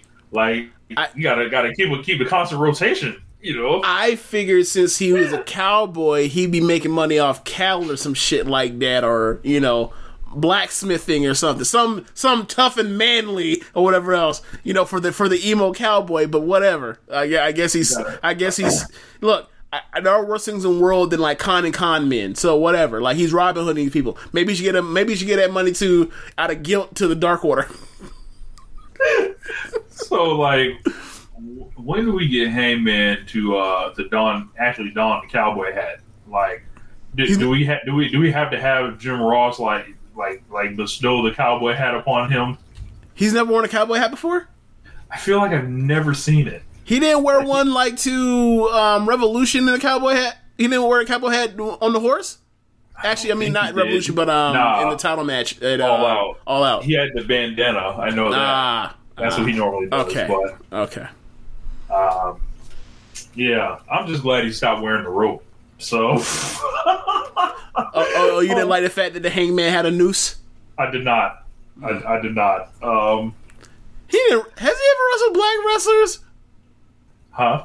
Has he ever wrestled? I, I don't recall ever seeing uh, Adam Page wrestling a black wrestler Uh, he's. I think he's wrestled Private Party. with the noose. No, not with the. no. What is that? That is a ter- no, honestly, that is fucking horrible. Hey, bro, don't you don't you ever bring that shit to, to the ringside when you're wrestling a black wrestler? Don't you ever do that? Yeah, he he hasn't ever wrestled with the noose in AEW. If I bet you That's probably why. in in Ring of Honor, I guarantee this happened. Oh god, like wrestling Like- like, Kenny King or Jay Lethal or Cheeseburger or some and- shit. and he's coming out with with the, with Oh, the shit. my Yeah, fucking I, God. I guarantee that someone Oh, like God. like Bu- like Bubba Ray Dudley or some shit Or was like, yeah, go ahead. This is or- great heat. Jesus Christ. Yeah, um, I would have to look that up, but yeah, uh, smart on whoever told the Hangman, hey, uh, take that, take that damn Yeah. rope off. You Yeah. embarrassing us. like, take that monkey shit off. You embarrassing us. So, um, yeah, so he did the switcheroo with the contracts. Uh, Tony Schiavone was shown talking to Sting. Uh, but Sting really didn't get too far because Taz and Will Hobbs were on the screen, and they too are participating in kidnapping out here. And they put Darby Allin in a body bag, tied him to the back of a car, and drugged this man across a fucking lot. I was howling. Like Like, and, and you know Darby Darby ain't let nobody else do it. You know Darby pitched this shit himself. You know Darby said, "I will do it. I will do the stunt." Drag me, I literally. I didn't laugh at it because like when I was a kid, um, in the late '90s, one of the like one of those you know Trayvon Martin, Eric Garner, um, Jacob Blake stories was a guy named Sean Bell in Texas that was um chained up to the back of a truck and dragged as a kid. So like that that's something that just stuck with me. Um, so like. Oh, wow. I- so for me, uh, it, it I, I I don't find that nearly as amusing. Um, because obviously it's like one something goes wrong, he get fucked up for real. Obviously they did stunts on it, but like just the visual of that is not, is it like that's not as oh that's stupid funny. It's like nah, I've seen people getting lynched that way. So like for me that's kind of that that hit different for me. Um, I'm not saying for anybody else for to take it that way, but for me, it just it, it, it wasn't a. It, I didn't laugh at it in that way. I just I thought nah, that, that that's one of them things. That's one of them shits was like, don't go to Texas, they'll fuck you up. Like that's that, like that one that, like that's one of those things for me. Is like uh, as a child, like that that stuck with me a little different. Sorry So, for uh, sorry for like we can move on to talk about stupid wrestling again, but I, just, I just like Yeah, nah that yeah. one that one that didn't do it for me. That one just didn't do it for me for for uh, personal reasons. Yeah.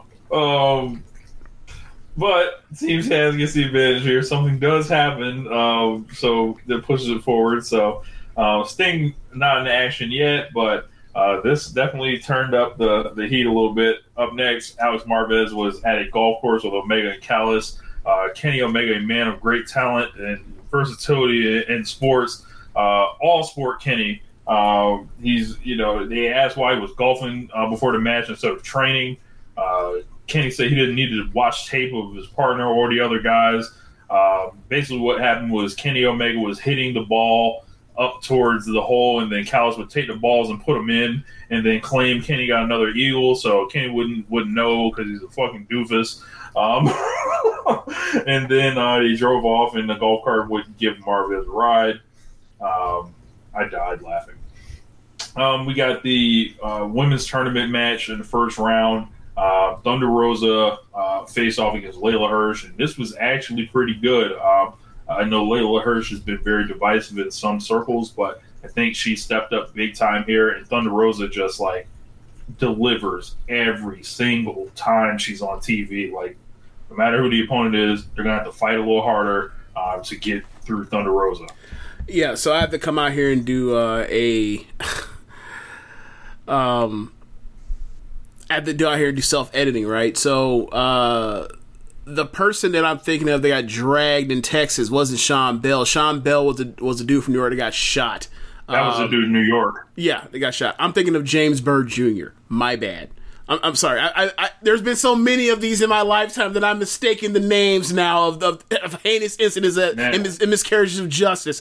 Uh, yeah. So, um, my bad. So, but yeah, I, it, I don't know. Is Kenny? Are, are we still running with Kenny? Doesn't know like that. Uh, your boy's evil, and he's just deluded. Um, I What do you think- What do you think the standing is like? What do you, What do you think they want us to think right now? I think they want us to think Callis is gassing Omega up to like insanely insane levels to where he can pull the wool over his eyes like where he needs to.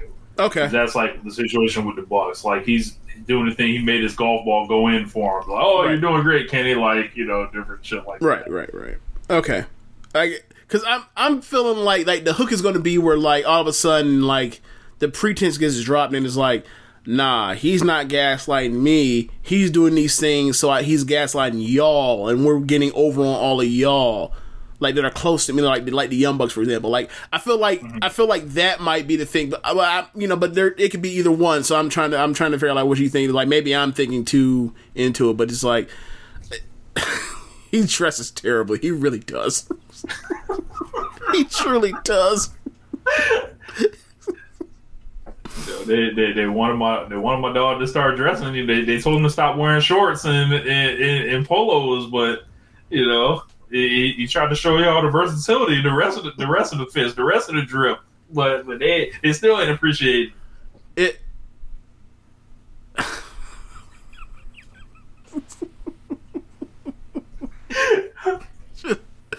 I don't. I, we can move on.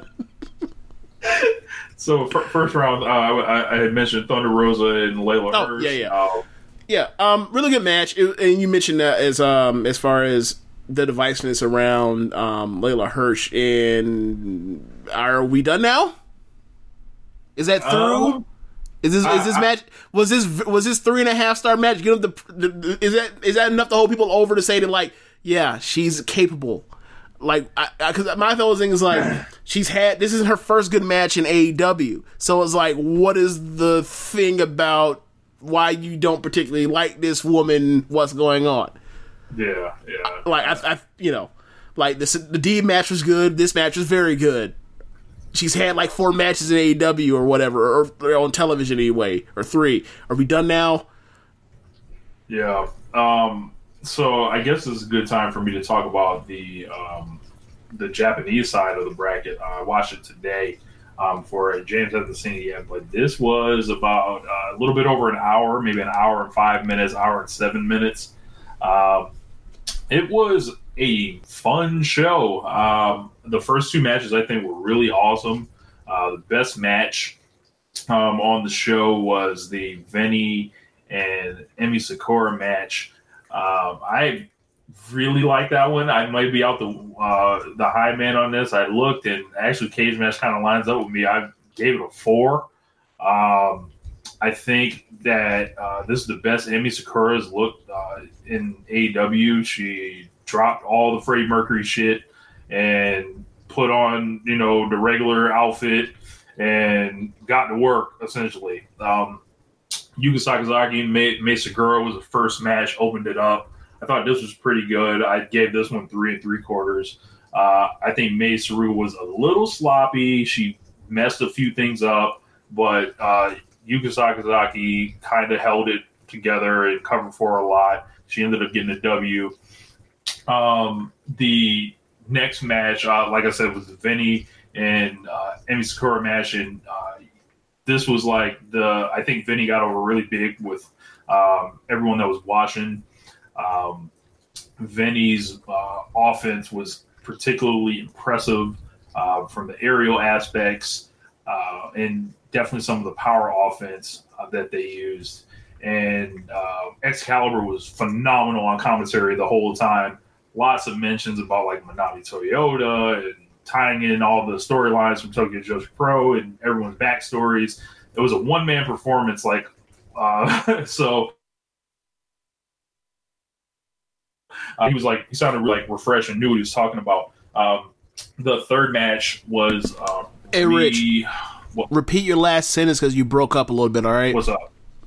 Repeat like your last couple sentences because you uh, Yeah. broke up a little bit. All right.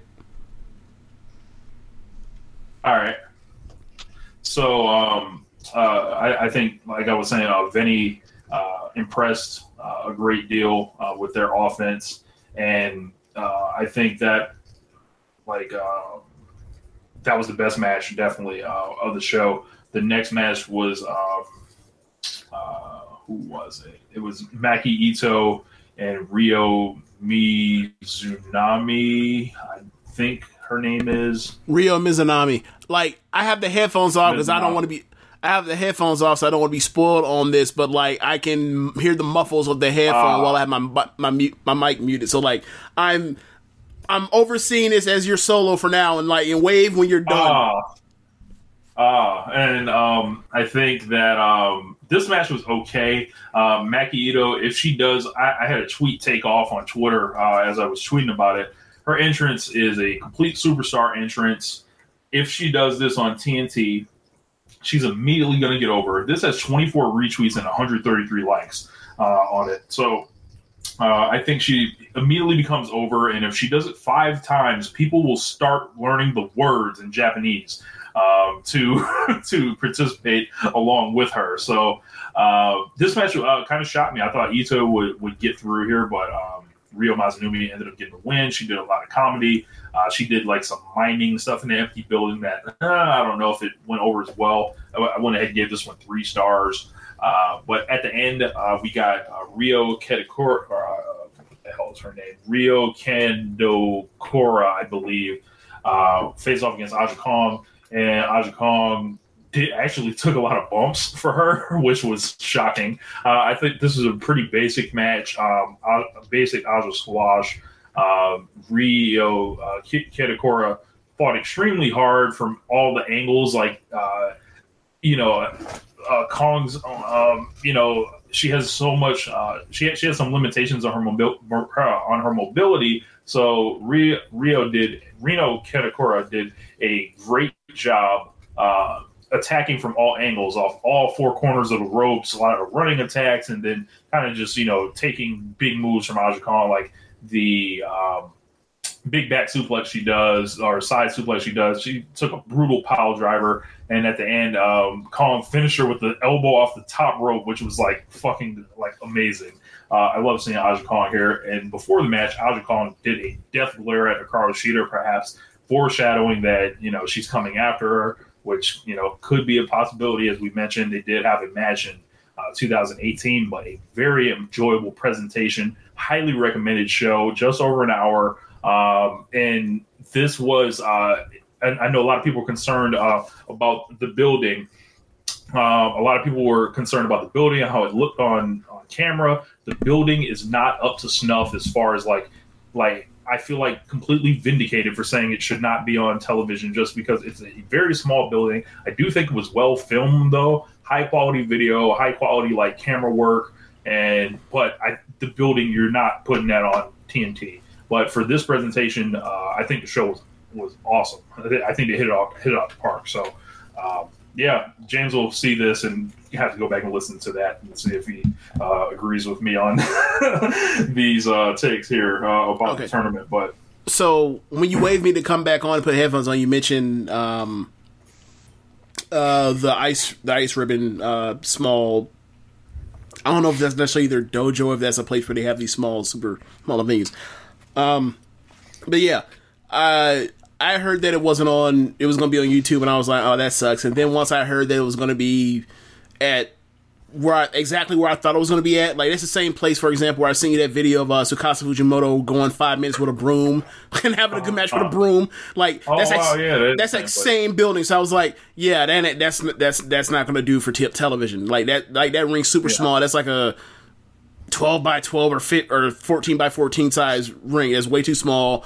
Building is way too small. Like it make it makes sense for the intimacy of uh if there's gonna be no fans but um you know it makes sense to be on YouTube instead of actually on television. Like if they're gonna go on television, that shit need to be at like Shinkiba First Ring or hell, maybe even like you know rent two hours at, at Korakuen Hall to get it done. Um, right, But yeah, uh, but yeah, I'll, I'll check it out and I'll um and we'll talk about it or Yeah. or we'll catch up over over the you know next two weeks when it's being put up. So then we got the main event: uh, Kenta and Kenny Omega against Jon Moxley and Lance Archer in a lights out falls count anywhere match. My God, just absolute insanity! Like chaos. like just completely like people like attitude era brawls this is like better than all of them. Like i don't like that's that's what this was. Like it was just like um i, I like the interplay between kenta and kenny omega. We got kenta's real music on dynamite which like popped me uh that i didn't have to see the um we do not own the rights to this footage uh, logo or uh, we do not own the music rights. Um disclaimer while he came out tony made sure the check was cut uh, and the rights were acquired uh, because you know T- tony is, is, is big bicep tone and, and the money is long. Um, and this was a match that it was just like kenta's fucking up moxley. Moxley's fucking up kenny. Kenny's fucking up moxley. Uh, archer's coming back fucking them both up. Um, they're taking turns brawling all around the ring and then brawling around the building and then coming back to the ring uh, out, out of all these different things. Like Archer looked like a monster, like a Frankenstein monster. He, um, I think he uh, gave Kenny a choke slam and then I think it was him that fell through Peter Avalon's bed, if I'm not mistaken. I think Um, I think but yeah, um, it was just like just craziness. Kenny with the moonsault with the garbage can. Um, this was like have we seen you know, him for him before? coming over like to. Ah, yes, he's done the moonsault with the garbage can. Yeah, I yeah, I- I felt- Yeah, okay. That's what it was. I was like, I felt like I saw him do that before, but not like it's a big deal. Like, oh, you did a spot once a year? Like, that's Yeah. fine. Yeah. Um, there was a crazy spot that Kenta did where he avoided like a big archer clothesline and then jumped off the stage uh, with the two feet on Moxley uh, while Moxley was set up on the ring side table. I fucking yelled at the TV. I was like, "Oh my god!" Like that's why I knew this match was crazy. It was like a god tier camera cut that like It was a great shot. like whoa, what the fuck is going on?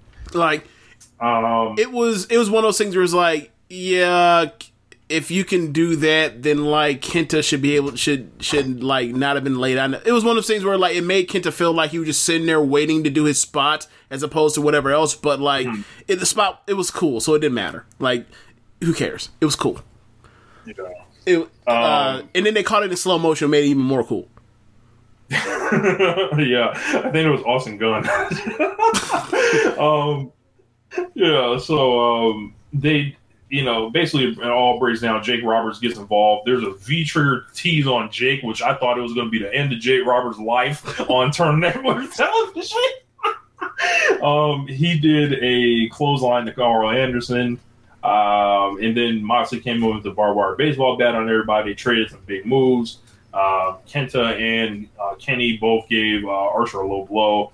Um, Anderson, uh, Gallows and Anderson ran in. They did the magic kill on Archer. Th- then it was like a triple one wing angel essentially uh, to put Archer away. And at the end of the match, I I think everyone there was kind of clamoring for um, Kenny and Lance Archer uh, to do a singles match. So um, this was excellent. Uh, four and a half. Um, and I think the Jon Moxley Kenta match is hotter. And I wasn't, I was not really even necessarily a person that was like clamoring for it. I wasn't like, you know, hot for it, but now I'm like definitely going to check it out. Like, can't, can't miss. They've done an excellent job, like, building, putting Kenta in the presentation of like finally come, someone from New Japan coming over to AEW. It was, it just felt a historic event and an awesome match to boot. Yeah, great match. Uh, I think I had it four and a half as well. Um, er, initially watching it the first time. Yeah, just a just a real fun match. Uh, and you know, like if you put Kenny Omega, like when I when I was had concerns about him after he won the title the way he did, and wonder if like he was going to call himself the best bout machine while having like these these matches with fuck finishes. Like I am, I am long off that stance now. We are at a point now where he's had enough great matches, and it, to where like Oh, I, that, now- like that, that possibility, is, it, like that's long gone. Like he's not going to do that. So, um, super happy with his This is- title reign so far. Um, it, it's been a blast since you know it's been a blast in, in his main event matches. Um, I since- have I have Kenny with four matches on my 2021 recommended matches list. Three of them are four and a half. One of them is a four, and one of them is a five. So, um, yeah. So, uh, and we'll see who he gets on pay per view. So, Are you including Mexico? no, um, his match in Impact. Um, Oh, him and okay. Big Brother against Moose, Swann, and Sabin. I gave that a four. Okay, I, I didn't watch it. I, that was from um, what's it, the last pay per view. Yeah, yeah, yeah. I have it. I just haven't watched it yet. Maybe I'll get around to it. Um, I feel like I'm always be- like I don't know about you. You probably don't feel this way. I feel like no matter how much wrestling I watch, I feel like I'm always fucking behind. Look, there's some shit I just sacrificed. Like I'm like, man, I'm just I just had to come back to it whenever. No, I mean, I mean, like the stuff. forward. I mean, like the stuff for this show that we cover, like the NXT, the Stardom, the AEW, whatever main New Japan, whatever main roster stuff that happens. And we we only really cover like the big shows in New Japan anyway. I feel like I, I I'm up to date on all that. I just feel like all the other ancillary stuff that I would like to get to. I'm just like, damn, bro. Like, uh, Like the new beginning. yeah. I'm I, like, yeah. I only saw the first show. I haven't caught up on that. I'm gonna have to catch. That's so. Same. Look, actually in behind now. So like, I will have to uh actually watch. Yeah, so I will actually have to catch up on all the new on the th- those three new beginning shows. That's, So that's that's why we got uh keeping it strong style. Like do uh you know everybody wants every show, the road twos, everything. They'll go ahead and cover all that for you. wow. I Uh, ain't got you on that one. Yeah. There- There's only there's only so many Bushi versus Master Wato matches I'd be able to uh, stomach with the same finish.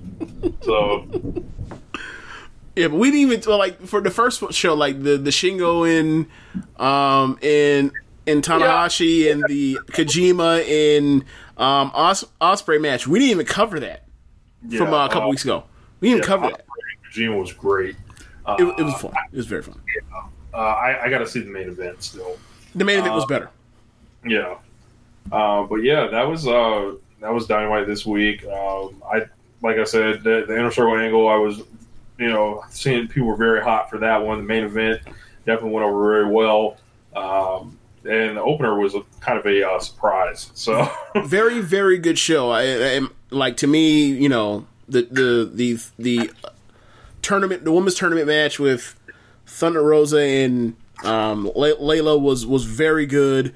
We had a you know one of the best matches we're going to get all year in AEW um, in the main event, and then we had a, a, a kick ass opener. Like I thought this was a very very good show. Yep. Um, so without further ado, I guess James, hit the music.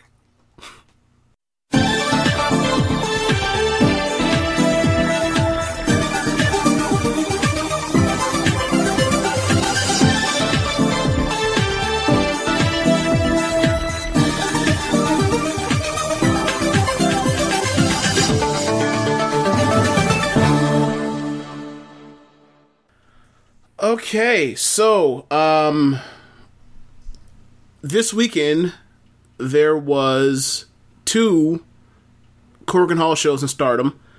Um two those are the last shows, uh the last two Korakuen Hall shows before we get to um, Cinderella, All Star Dream, Cinderella.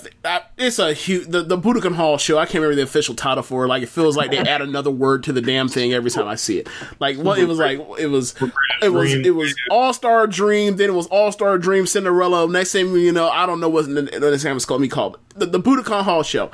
Um, so on that call, we, we only have one sh- one match up on that um card on either card right now. It's the SWA match between Syuri and Azumi. I have not watched it yet. I'll wait till the rest of it uh, pops up to watch it.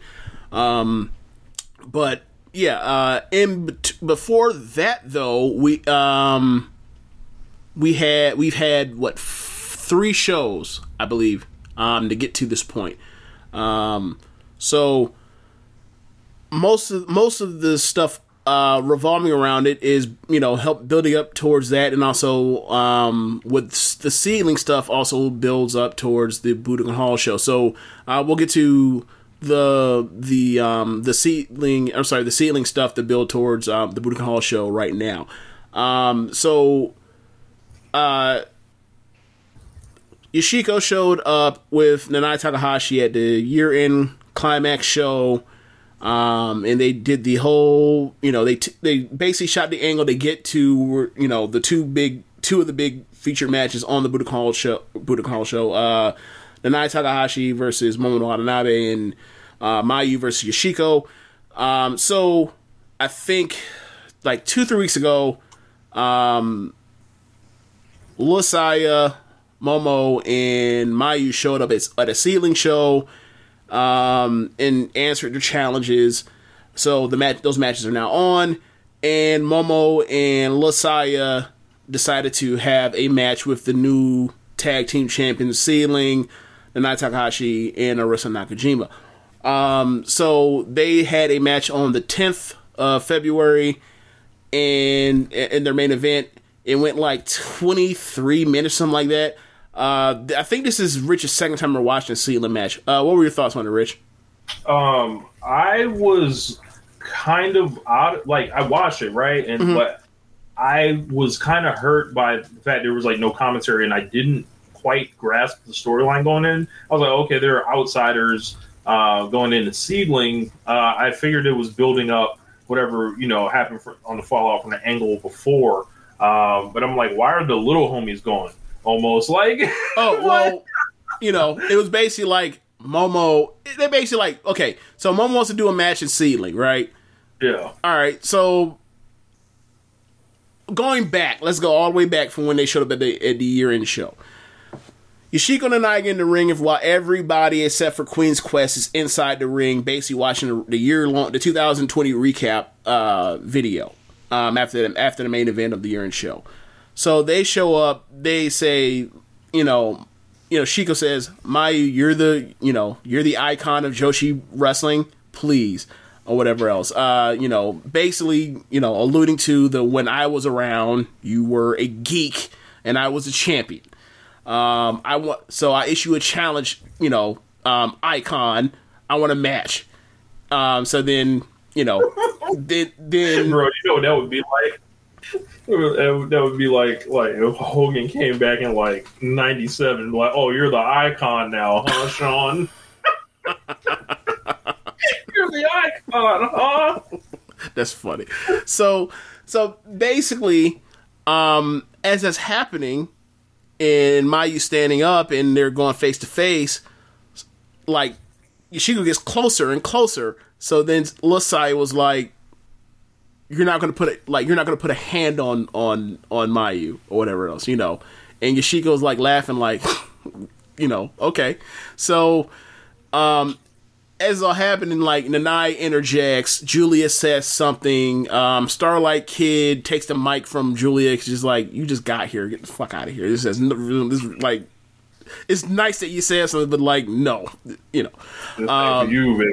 Yeah, like her line, her line to Yoshiko was like, "Oh, this is someone that fell runner up in the Joshi Award this year, or whatever else." That's what she said. And then like they took the mic from her. So then like all of a sudden, all the Queen's Quest because Kamitani just got pinned and lost the tag belts.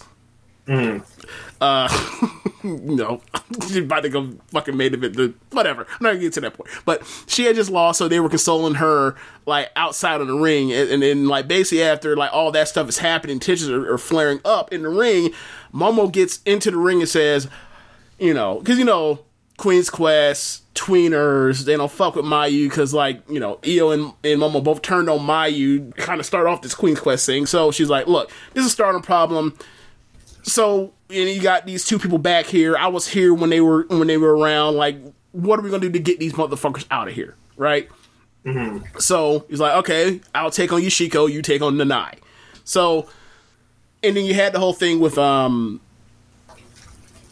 Saya interjecting herself by being bold enough to get in the way of Yoshiko. So it's like, all right, well, I guess we'll get rid of the, we'll stop worrying about like the allegiances of um our two factions and we're because it's now starting for SEAdLINNNG and like say you come with me and we'll take on Nana- Nanae and her tag team uh co-champion Arisa Nakajima. Like that's that's basically the whole story. So, So- yeah, it makes more sense now. Like, uh, so I I watched this match and uh, very tight, crisp work. Um, it seems like the Nai and Arisa Nakajima took turns off Lil Saya's ass.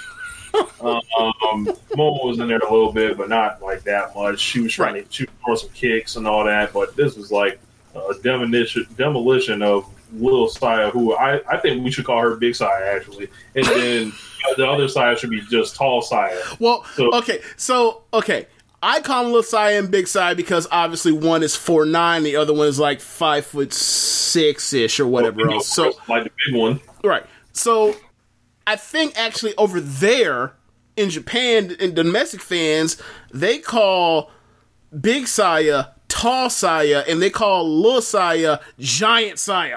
There we go. that, that, that's the energy I'm on. So I don't know if you've peeped this yet, but if you ever hear Gory Chan, they're, like they're oh, I'll wait till you finish drinking that water. I'll let you spit the shit out on the mic. So, so um, ever since like they started calling her Giant Saya when they were doing the um the when they were that tag team in the tag league two year or in 2009 end of 2019, um, they they start you know because she's gotten you know her physique has changed. She's strong. She's always been strong as fuck, but now like the physique l- male matches how strong she already is, was already. Now she's even stronger. So they now call her Gory Chan because because like they was like she's strong as a fucking gorilla. So yeah, so so yeah, so like her nickname now is like Macho Gorilla Saya Iida. So right. Gory Chan. So Big like Saya. From Yeah, so- so Giant Saya, whatever you can call it. Look, you can call her. Look, yeah. So whatever, Giant Saya. That so that works. So if you, that's how you want to do, it, we can we can go. We can now move on to like how they call them uh, Yeah. that too. So we can call her Giant Saya. So they whooped the shit out of Giant Saya. they beat the piss out of her, dude. Like because the match. The, the thing for me was um watching the match. Keep in mind, this is my second uh SEAdLINNNG match um in a long time. Like uh I hadn't because I, I we were talking about like I felt like I'm always behind. Like I was behind on SEAdLINNNG. Like from June until Nanae's return, I hadn't watched a match. I watched Nanae's return match, and then I watched this match. Uh, so Seeing the Nai grew her hair back. yeah, yeah. So I mean, it's been a year, over a year. So anyway, you know, Momo and Giant Side they come out to Momo's music. Then all of a sudden, like Arisa and Nanae have this goofy music. I'm like, what the fuck is this? I was like, bro, they're coming out here and like, bro, I was like, this fucking killer. What is she doing? Like, she's like. She's being goofy. Well, the thing is, she's not and, dancing and caking and but just the like, thing is, see, the thing is this: Nanae wrestles like a killer because she's, you know, she's five six or whatever else, and like one forty, so she's bigger than every than the average Joshi nowadays, right? But like, she's not. That's not she her personality. She's not actually a monster, or she's not actually like Aja Kong or like that. Like her personality is she's a normal person that just beat everybody and is a great technical wrestler, and like because like that's her style, she just beats the piss out of people because she's wrestling people she's always bigger than normally. Like so like her entrance music is like her, she has great entrance music. So does Arisa, right? Arisa's Nakajima's entrance music sounds like some Swedish House Mafia early 2010 shit. So anyway, they have this shit is like sounds like some old timey singing and like they're you know they da- dance in the ring and they out here dancing and shit. It's hilarious and like knives ha- like she having a blast and it's goofy. And the Stardomers they they jump them uh, at the bell and Momo jumps Nanae and, and Giant Saya jumps Arisa and Arisa's like, I know damn well this little this little ass girl then just jumped me behind and like immediately after getting whooped, turns around and throws her ass out out the ring and like it, it was just funny because then like Momo starts throwing, you know, a, a notorious kicker in the world of professional wrestling, starts throwing these mid kicks in the nine, and Nanae is no selling them shits. And it didn't like gets her backs her down in the corner, started whapping her in the chest with chops and shit, and then like gets Saya in there, and um, Arisa gets in there, and you know. Giant Saya starts throwing, you know, forearms to the chest, multiple over, like just heated ones repeatedly, like boom, boom, boom, boom, boom to to Arisa in the corner, and then Arisa just like comes forward. Saya keeps with the forearms, hits one big one, goes to the ropes, comes with a drop kick. Arisa sidesteps it, then just basically like hits one of them disrespect kicks while she was like trying to get up to her face, and then goes and gets Giant Saya, gets her to her feet, and fucking rocks her with like Yes. one of those one of those um Minoru Suzuki uh, f- uh fore, uh forearms. And it just staggers Giant Saya. She goes to the mat. She's wobbling around. You see her eyes rolling back of her head, and you can see Momo like in the background. Her face is like, "Damn, she hit you so hard," and then put it over even better. Like, like you can see like um you know sometimes when wrestlers throw the forearms at people it's like oh okay they're they're exaggerating in Right. a safe place or whatever but this, this one was like oh you hit your little sibling a little too hard like that's what this was like yeah, yeah, it was one of those where it's like, "Whoa, whoa, whoa." Is it is did a shoot just break out? So, um, they see, so. Like the rest of the match is that like it's just like different moments of um those two just beating the living shit out of out of Saya and Saya like working underneath, getting back to her feet and and firing back with with her. You know, she has great fire, firing back with big with forearms and stuff. And she would get a whole spot here and there, and Momo would help her. Like there was a spot where, um, I think there was, yeah, Nanae hits a B driver, and then Momo gets in the ring and then hits her, you know, the the running um Meteora or whatever else, and it basically flips the the pin over um onto Nanae's shoulder so Saya can get the pin uh pin attempt. Oh, and there's also a spot where like Arisa like beats shit out of uh Giant Saya and, and gets gets her back to her. She gets back up to her knees, and like Arisa just wrists back and hits one of those spinning back kicks, and just takes drops, just takes her fucking head off. Um, so. But basically, by the end of it, um, Nanae ends up hitting her big her big splash finish. She ends up lifting uh, Giant Saya back up and then hitting her sh- uh, a short clothesline and pinning her. And it's like, yo, this was this was a blast to watch. Great pacing. Like that 20, 20 minutes flew by. You know, I joke with y'all or whatever else by like recording the times people get murdered in, in stardom or whatever else. Um, especially Giant Sag, she's great at, at selling. But like there were four different murderable moments where I could like gift it or made a video clip of it and send it to y'all, and it, all in this like this one match alone of her just getting murdered. It was it was a it was a fan. I thought it was a great match. Uh, it, Yeah. like you know, uh, Momo and I had had good, very good moments when they were in the, in there, and like you get the idea that like when they're gonna have that match, like it's gonna be a lot of Momo trying to you know fight on that tree. right with kicks. Yeah, Yeah. Uh, also, one one uh, other note on uh, their entrance. Um, so like it was so goofy. It was like, do you remember like the Malcolm X movie? Like when Denzel and Spike Lee are like walking through Harlem and they got them them clown suits on, like walking through the streets. Like that's like the vibe I got. they got they had them fucking clown suits on. that's, that's what it felt like. The interest, like the, the, oh. how happy they were, and like you know the faces they were making to dance. I'm like, hold on, this no, this don't line up, but yeah, um, very physical uh, match. yeah.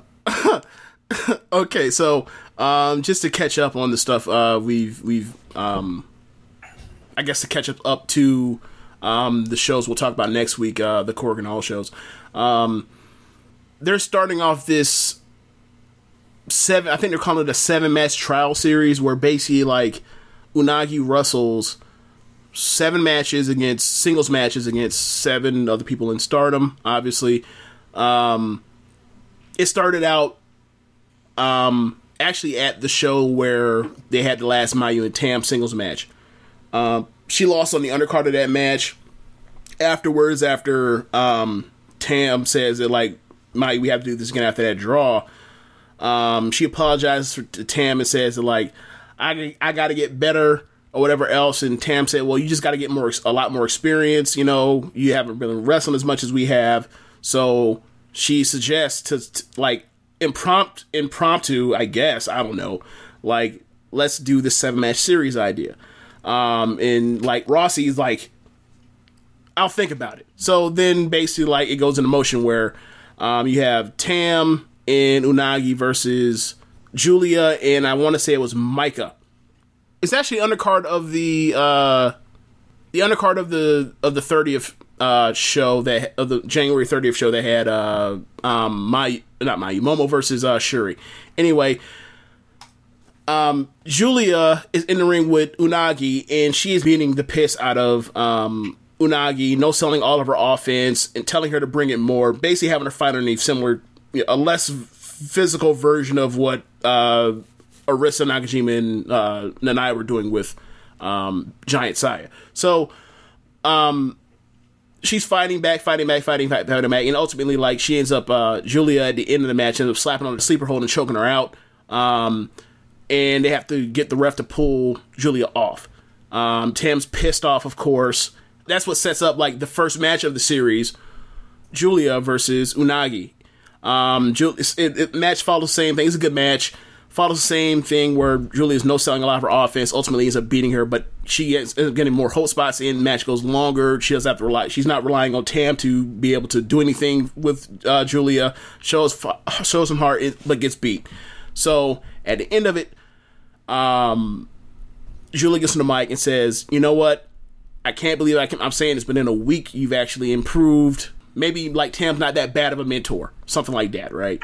So um, Tam says, "Thank you for you know acknowledging the growth of Unagi." Um, and then Giulia says, "Oh, that's it. That's that's all you got." So then basically like teases her about the white belt stuff because after the their last match, Giulia said, "We have to do this again."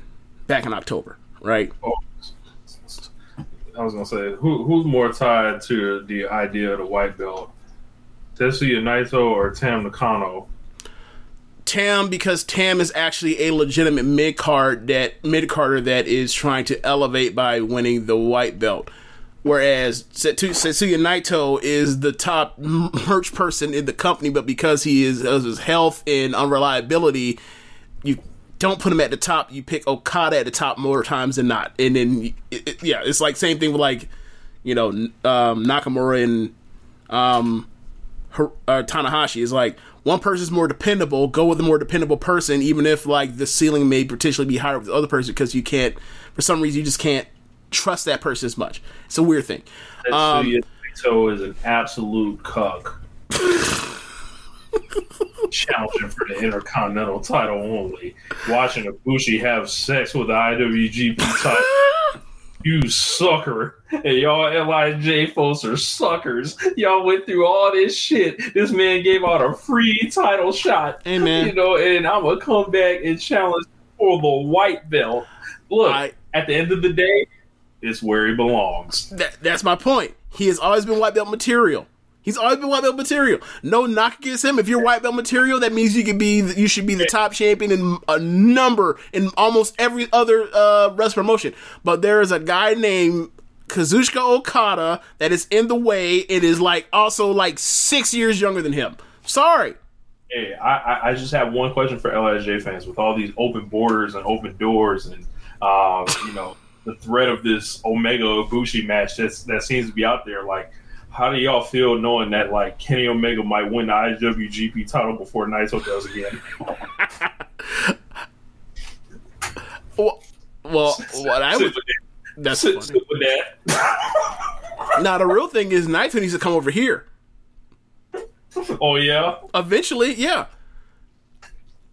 i mean you know if you look if you look at their resumes for why kenny omega's in the observer hall of fame already and naito's not in yet is because like one has proven that he can that he has been a draw outside of his country or in multiple countries we have not yet seen that from Naito, so Naito might want to get his ass on a plane eventually to help help his case. If if this is something he actually cares about, which you know, tranqui- tranquilo, but he really does care. So we'll see. yeah. You know, just, just, just want to leave the LIJ stands with that. You Yeah. know, since you know I, I wasn't gonna be on keeping a strong style this week. Um, but yeah, so um, Giulia's like, well, you know, I said we are going to do this again eventually, so like that's all. You just want to say thank you for me saying compliments your to your rogue. Um, you, you don't want to do this again? He's like, she's like, yeah. She's like, all right, well, you want to do this again? You got to put something up. And Tam's like, what? And Giulia's like, well, um, I don't know if it's a translation thing, but it was something about um, you got to put up, uh, you know, a a status of your of your uh, womanhood or whatever else, and then grabs her by the hair. And she's like, "What do you mean? If you want a match, if you want a, a match for the white belt again, you will put your hair on the line." Um, and she's like, "I'll give you to the next show to decide." So, um, next show, um, they have a tag match, and it's Giulia and not not Micah this time. It's Natsupoi versus Tam in Unagi. They have a they have a good ass match, uh, like three three quarters, maybe four, and ultimately ends up going coming down to um, Natsupoi and Tam. And they and they they follow on the storyline that they did where like Julie beats the shit out of Unagi, um, and she hurt her so bad that like Tam kind of was like, I'm kind of wrestling a handicap match here because she beat you up so bad that I have to go the distance. So she goes the distance, ends up going like the, the last like felt like eight ten minutes with just that's the point. Tam Tam puts her away with the uh, the uh, Tiger suplex, pins her and says, gets on the mic and says, "Look, you asked me at the last show if I was going to do this. Uh, be quite frank with you, I had already made up my mind. You know, I've told you this before. I'll chase you in. I'll I'll chase you into hell for this fucking belt. That's she said not fucking belt, but she basically I'll ch- I will follow you to through hell for this belt. She said that. So um, she says, all right, well, Giulia's like, okay, well, let's do it. I you know, and then she leaves, and then Tam was like, you know, I forgot what she said, but it was heartfelt, and that was that was the end of it. So Um, so when when so does Tam get the squiggly lines like Minoru Suzuki? Sorry. D- does Tam get the squiggly lines like Minoru Suzuki? Uh, if she loses, I would assume it'd be more like um, like the Matrix, like the resistance, the underground resistance Matrix, just a full, just a, just a, basically like a one with no with no line. Damn. Damn. Um, yeah. So You know, Tim Duncan style. Wow, early Tim Duncan, like first wife Tim Duncan. Yeah. Wow. You know, you know, Tim got base now, right? Yeah, I saw that. Yeah, yeah, yeah. I saw that. I saw that. He got a young boy haircut. He got a young boy haircut with gray in it. Um. Yeah. You know, you know he's not coaching anymore, right? Oh, I didn't know that. Yeah, yeah. Like last year, his last last season was when he was like, "I'm done after this." Yeah. He ba- so he basically like did it for like one or two years and was done. Um. Uh. Yeah. So continuing on with the uh with the Unagi thing. Um. Unagi ended up wrestling later on a couple uh, the very last show before the Korakuen. She ended up wrestling Hazuki. It was a good match. Um, Hazuki just she can carry anybody to anywhere. It doesn't matter. 18, 18, just carry anybody anywhere. It was a very good match. Um, it was better than the uh, Giulia match, but you know they were trying to have a good match opposed to the storyline. Um, and then also what's going on uh, with the tag belts. Uh, Konami and B the tag belts or the tag champions. They won them at the year end show when they when, when I think it was B. I think B pinned Saya. I can't remember, but it sent had her crying outside the ring. But um, so what they've been doing is they've had uh, Himeka and uh, Natsupoi as the. Uh, you, you'll catch a, a, a, trend here when I mention like D, Donna Del Mondo losing and his who used to pin, um, but um, they were ta- they they are a tag team, so they challenged for the tag belts. Um, I believe it was at the same show as the uh, Syuri and Momo SWA ma- uh, match, and um, being Konami won. So and they pinned Natsupoi. So Himeka gets on the mic and was like, I want a rematch and I want a different DDM tag partner. It's basically what she said. so she basically like, look, like screw that. Like you, you know, you wrestled me with a pin. She didn't say that. But she's like, you wrestled me with a pin eater. Wrestled me with another person. One, one of the other three people in Dynamite is fucking as, as like kayfabe good.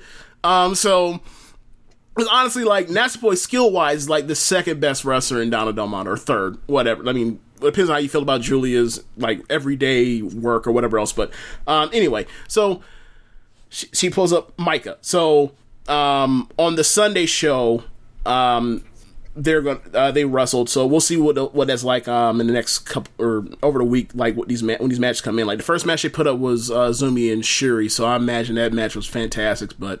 Um, I'll I'll wait to watch it. But yeah, that's uh, that's pretty much all I got. Yeah, man. Uh, so like, it was short notice, uh, so I did not prepare my five rap lies uh, this week. I was trying to look some up, but I, I could not stumble upon any. So I'm just gonna have to go in old fashioned style and just listen to a lot of music this week if I plan on getting some some good old fashioned things that sound like lies. Well, I mean, Um, I mean, you know, Rick Ross is a good place to start. So yeah, yeah. I was I was thinking about like who who really lies a lot. Like I, I definitely looked up Rick Ross. Uh, I looked up some T.I. songs just to see if I could catch him slipping. And oh, I I do have a T. Like off the top of my head, I thought about this. Like there is a there's a T.I. uh, line from. um Given what's going on around him uh, lately, there is a great T.I., apparently a great T.I. lie in the in the last verse of of, uh, of uh, Get Loose. oh Yeah, Yeah. from that third verse. So yeah, oh yeah, yeah. yeah.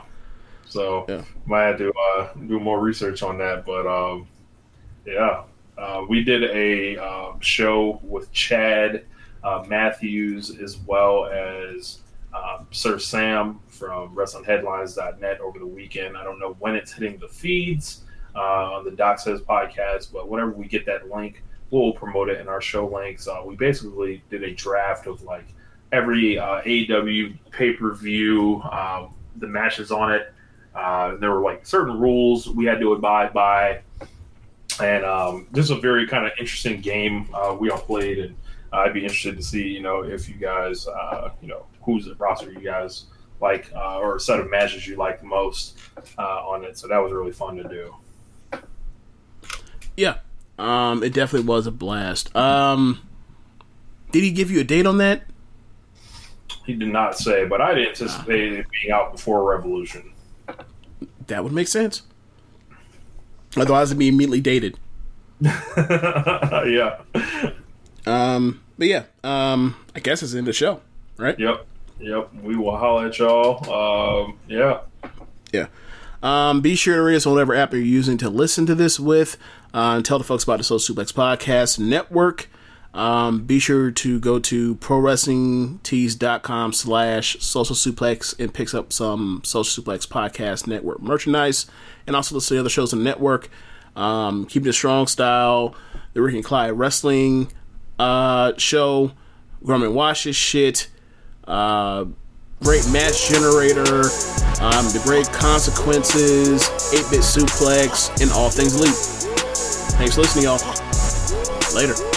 Peace.